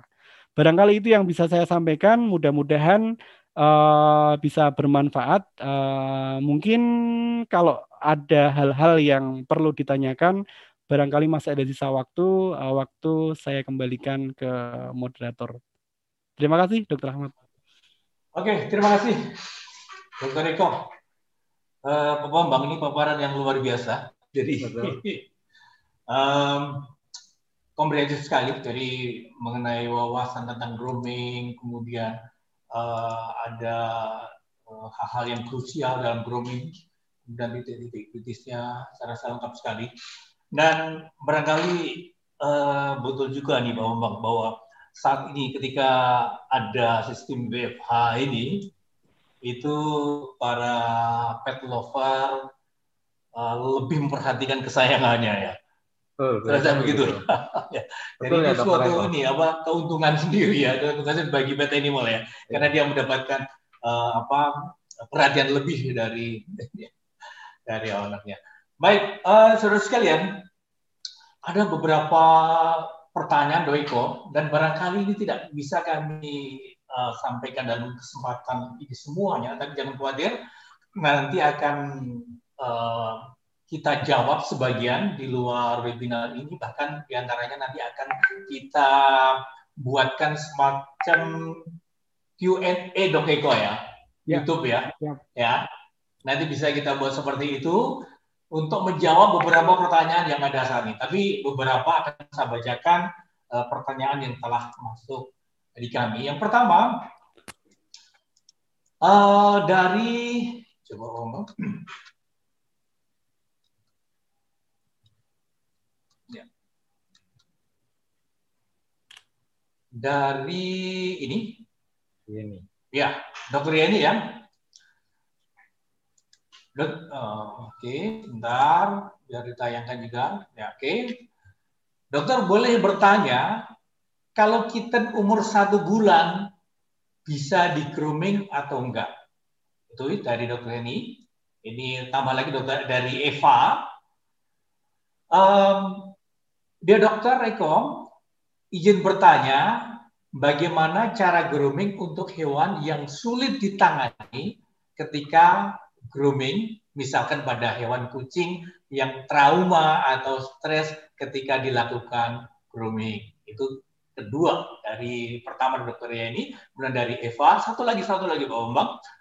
Uh, dari uh, dokter Brigita dari di, di Solo ini, oke kok mulai umur berapa, garing berat badan berapa, anjing dan kucing bisa di grooming dan syaratnya apa? Dok Eko barangkali tiga pertanyaan dulu dok, silakan dok. Oke baik, terima kasih atas pertanyaan yang sudah disampaikan. Jadi yang pertama saya masih ingat ini terkait dengan uh, umur usia kucing pada saat dia masih satu bulan kategori kitten. Uh, yang perlu kita uh, pahami betul bahwa kitten pada usia di bawah tiga bulan ini uh, termoregulasi ataupun uh, kemampuan kucing untuk beradaptasi terhadap perubahan suhu ini masih uh, rendah kemampuannya.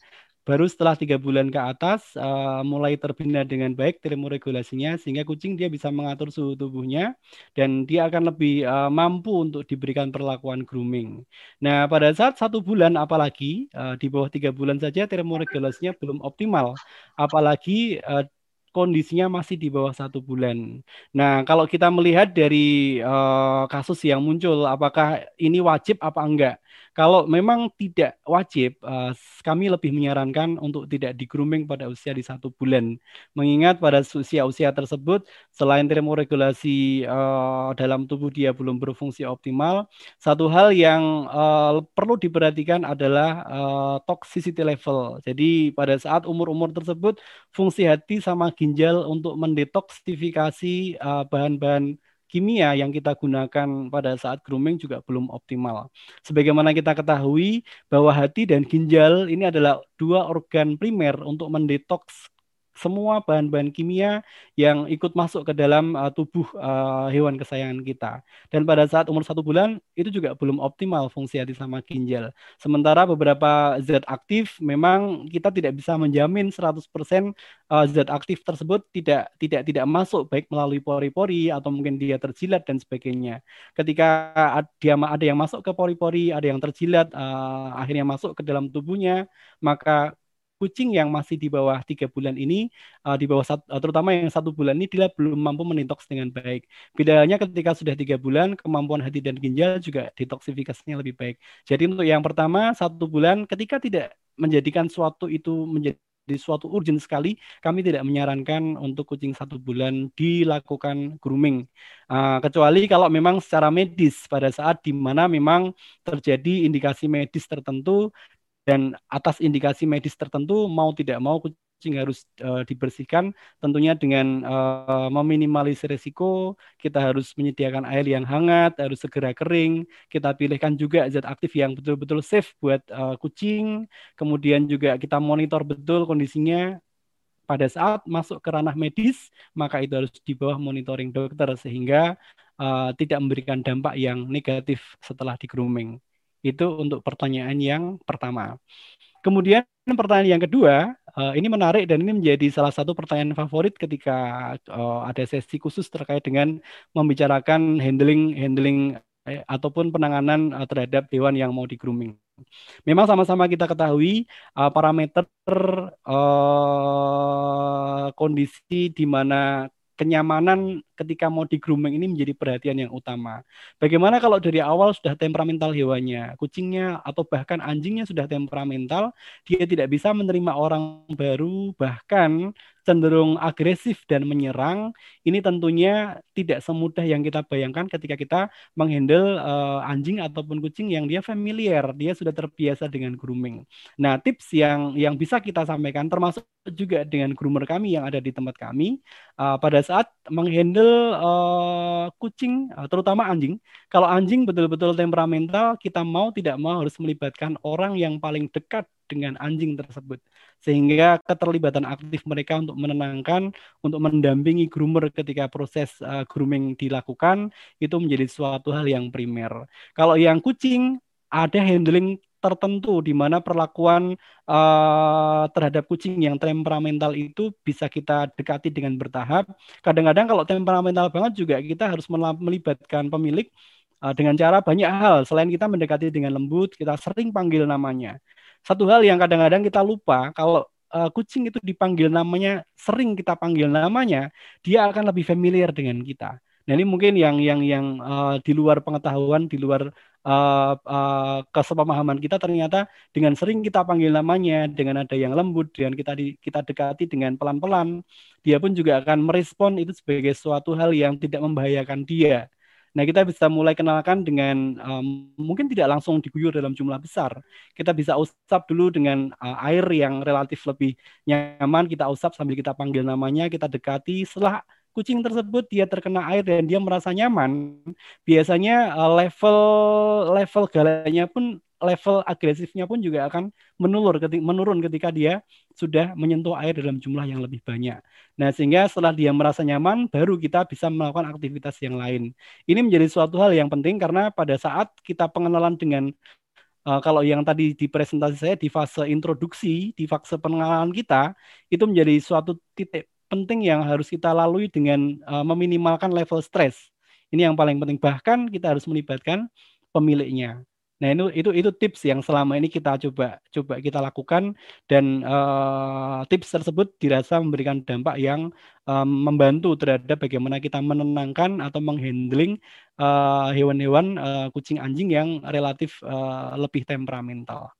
Nah kemudian uh, pertanyaan yang ketiga ini ada kaitannya juga dengan uh, pertanyaan yang pertama uh, pada saat usia uh, tiga bulan kita banyak berharap uh, sebelum tiga bulan ini ketika tidak ada indikasi tertentu yang mengharuskan untuk dimandikan, lebih baik tidak dimandikan terlebih dahulu, tidak di, dimandikan terlebih dahulu uh, sampai betul-betul uh, kuat.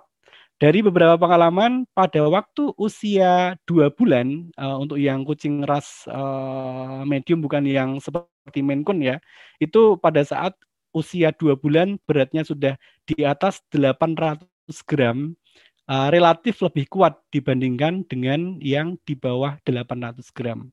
Uh, kalau kita melihat dari parameter usia, memang setidaknya sudah memasuki usia dua bulan.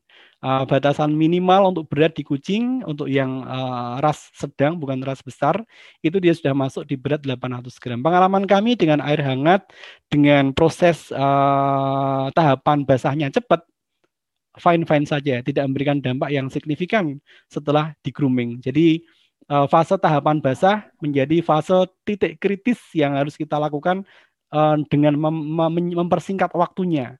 Dan dengan air hangat yang nyaman ya kalau boleh dibilang suam-suam kuku begitu. Tidak terlalu panas tapi juga tidak terlalu dingin dalam waktu yang lebih cepat kita pada tahapan basahnya untuk usia uh, di atas 800 di atas dua bulan dengan berat di atas 800 gram ini uh, memberikan dampak yang tidak terlalu signifikan. Dan sejauh ini fine fine saja. Ini menjadi salah satu hal yang perlu kita waspadai. Demikian juga di anjing usia dua bulan juga menjadi parameter uh, awal yang harus kita pahami. Walaupun kalau berat ini terkait dengan ras. Sehingga kalau berat kita tidak bisa menyampaikan karena ada yang large breed, ada yang uh, small breed, ada yang medium breed, ini tentunya beratnya bervariasi. Tapi usia dua bulan menjadi patokan utama untuk kita uh, lakukan grooming yang nyaman, yang sehat, dan yang aman buat hewan kesayangan kita. Demikian Dokter Ahmad dan dokter-dokter yang memberikan pertanyaan ataupun pet lover yang memberikan pertanyaan. Uh, baik, terima kasih dok. Uh, ya. Uh, barangkali sekalian waktunya sebenarnya barangkali mau izin untuk nambah barangkali pada besar semua ya karena beberapa pertanyaan tanya ini perlu kita uh, bahas. Untuk berikannya dok uh, dari Joko. Dari Joko. Dari Joko ini lebih baik mana grooming menggunakan, uh, menggunakan air dingin atau air hangat? Barangkali tadi sudah di ini sudah dibahas, uh, dibahas juga tapi tidak masalah barangkali nanti sedikit dok uh, Joko bisa ini lagi. Berikutnya dari Bapak Joko kemudian dari uh, Bu Ye ini mengenai apa mengenai uh, materi barangkali nanti panitia bisa sampaikan ini akan bisa di dokter tidak. Kemudian dari Dokter Lilis ya. Selamat pagi Dok Eko, mohon penjelasan lebih ba lebih baik dry grooming atau wet grooming dan apakah ada kondisi yang menentukan untuk memilih cara tersebut. Tadi juga sudah disinggung juga, tapi tidak masalah lanjutnya berikutnya. Kemudian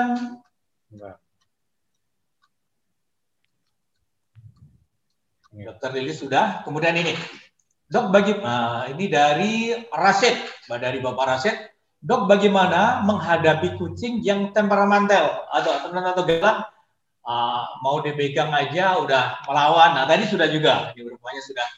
Berikutnya, alangkah lebih baik lagi bila, oh, oke okay, lain. Kemudian pertanyaan lagi,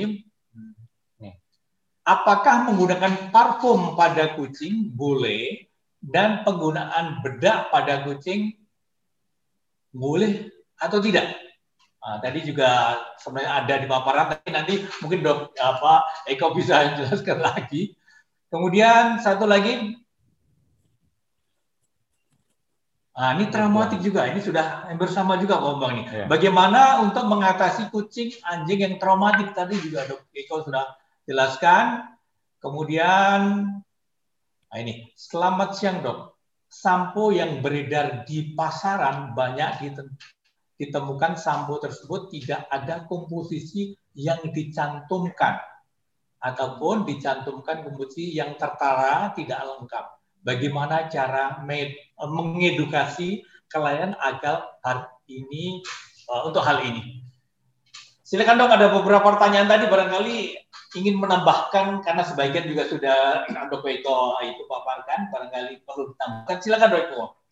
Oke, baik. Terima kasih, Dr. Ahmad. Jadi beberapa pertanyaan sudah kita jawab ya, tapi ada beberapa hal juga yang perlu kami tambahkan uh, terkait dengan uh, dry grooming sama wet grooming. Jadi memang uh, kalau kita melihat grooming itu sebenarnya ada yang wet, ada yang dry. Dan kalau kita melihat dari sisi efektivitas uh, terkait dengan apa yang kita sebut sebagai uh, bentuk suatu perawatan yang lebih uh, lebih lebih lebih lebih mengenai sasaran, memang uh, yang dry grooming itu kita tidak menggunakan uh, air, uh, tidak menggunakan air dan kita hanya menggunakan beberapa bahan-bahan yang itu dijadikan sebagai bahan untuk membersihkan. Ada yang menggunakan semacam kayak powder, ada yang baby powder, bedak bayi. Itu bisa digunakan diberikan di uh, area yang nampak lebih kotor, kemudian dibersihkan secara manual dan memang ini tidak menggunakan air. Kaidah uh, bersih kering termasuk membersihkan telinga, memotong kuku, membersihkan mata itu sama. Hanya pada saat di fase basah itu tidak dilakukan. Uh, mereka menggunakan uh, kebanyakan produk itu diberikan dalam bentuk tabur, kemudian ditaburkan di area yang kotor, kemudian dibersihkan secara manual. Dan ini memang tidak menggunakan air. Apakah ada kondisi tertentu untuk memilih cara tersebut? Ya memang dari sisi kondisi kesehatan pada titik di mana memang uh, kucing tersebut tidak memungkinkan untuk diguyur, kita bisa menggunakan yang dry grooming. Misalnya ketika habis kondisi uh, habis operasi sesar misalnya. Sementara kita tidak boleh membersihkan atau melakukan grooming dengan diguyur. Nah, pada saat uh, kondisinya memang kotor banget, kita bisa menggunakan metode dry grooming.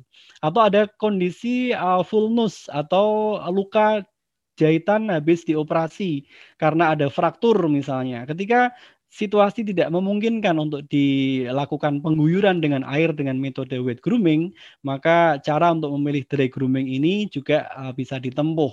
Tentunya kalau melihat dari efektivitas dibandingkan antara dry sama wet, tentulah yang wet ini akan lebih uh, bersih. Tetapi karena ada kondisi tertentu tidak diperbolehkan, maka uh, alternatif untuk dry grooming bisa dilakukan. Meskipun kalau tadi sudah kita sampaikan, kuman kuman-kuman ataupun bakteri-bakteri ataupun virus-virus tadi, tentunya ketika menggunakan dry grooming tidak terlalu banyak yang terbunuh tidak terlalu banyak yang bisa diberantas dibandingkan dengan yang di wet grooming. Karena di wet grooming tadi kita menggunakan uh, bahan-bahan aktif yang bisa me merasuk ke dalam semua bagian kulit ketika kita bantu dengan air. Tentunya efektivitasnya juga uh, tentunya berbeda. Tetapi kondisi-kondisi tertentu memang tidak diperbolehkan uh, dengan wet grooming. Suhu yang tinggi juga tidak boleh wet grooming. Kalau memang kotor banget kita bisa mengaplikasikan dengan dry grooming. Adapun terkait dengan uh, apa yang tadi ditanyakan seputar bagaimana uh, kita melihat lebih rinci lagi terkait penggunaan sampo. Memang beberapa produk termasuk di tempat kami juga produk-produk tersebut memang produk-produk uh, yang di dalamnya tidak mencantumkan uh, ingredientnya. Jadi ada yang uh, dilabeli sebagai medicated sampo. Kemudian uh, ada yang dilabeli uh, natural sampo. Dan ini menjadi suatu hal kalau yang memang anti jamur, sampo anti jamur juga mencantumkan di situ uh, ada tulisan memang untuk yang uh, khusus untuk penanganan jamur.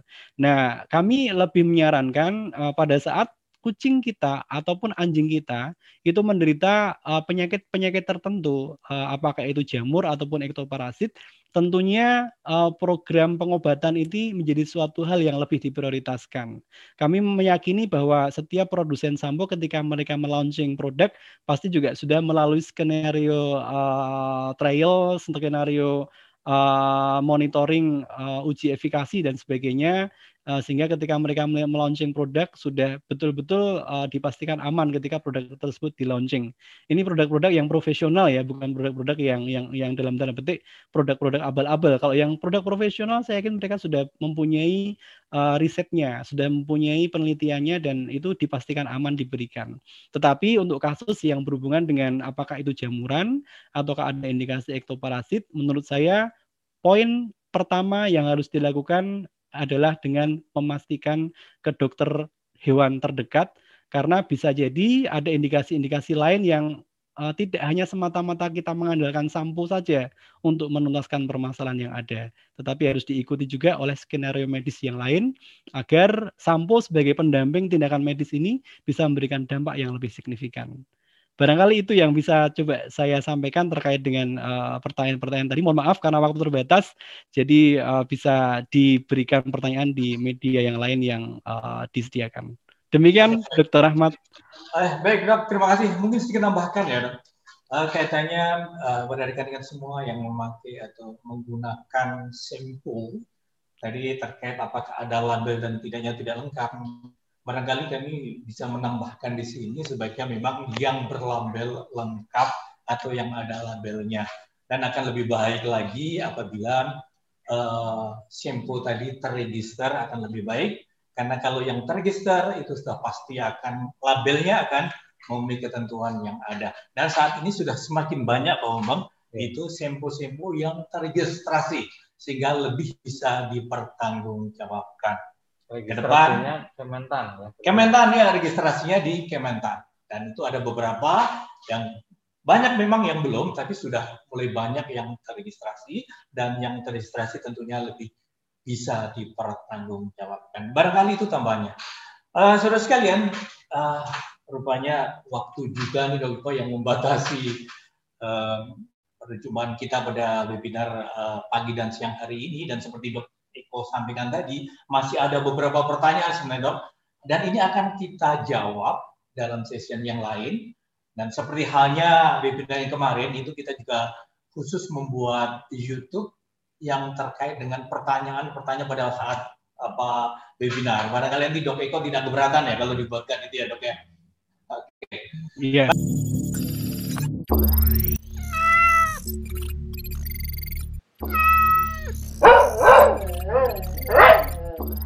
Sahabat Cat and Dog, telah Anda ikuti webinar dari majalah Cat and Dog atau web infocatdog.com.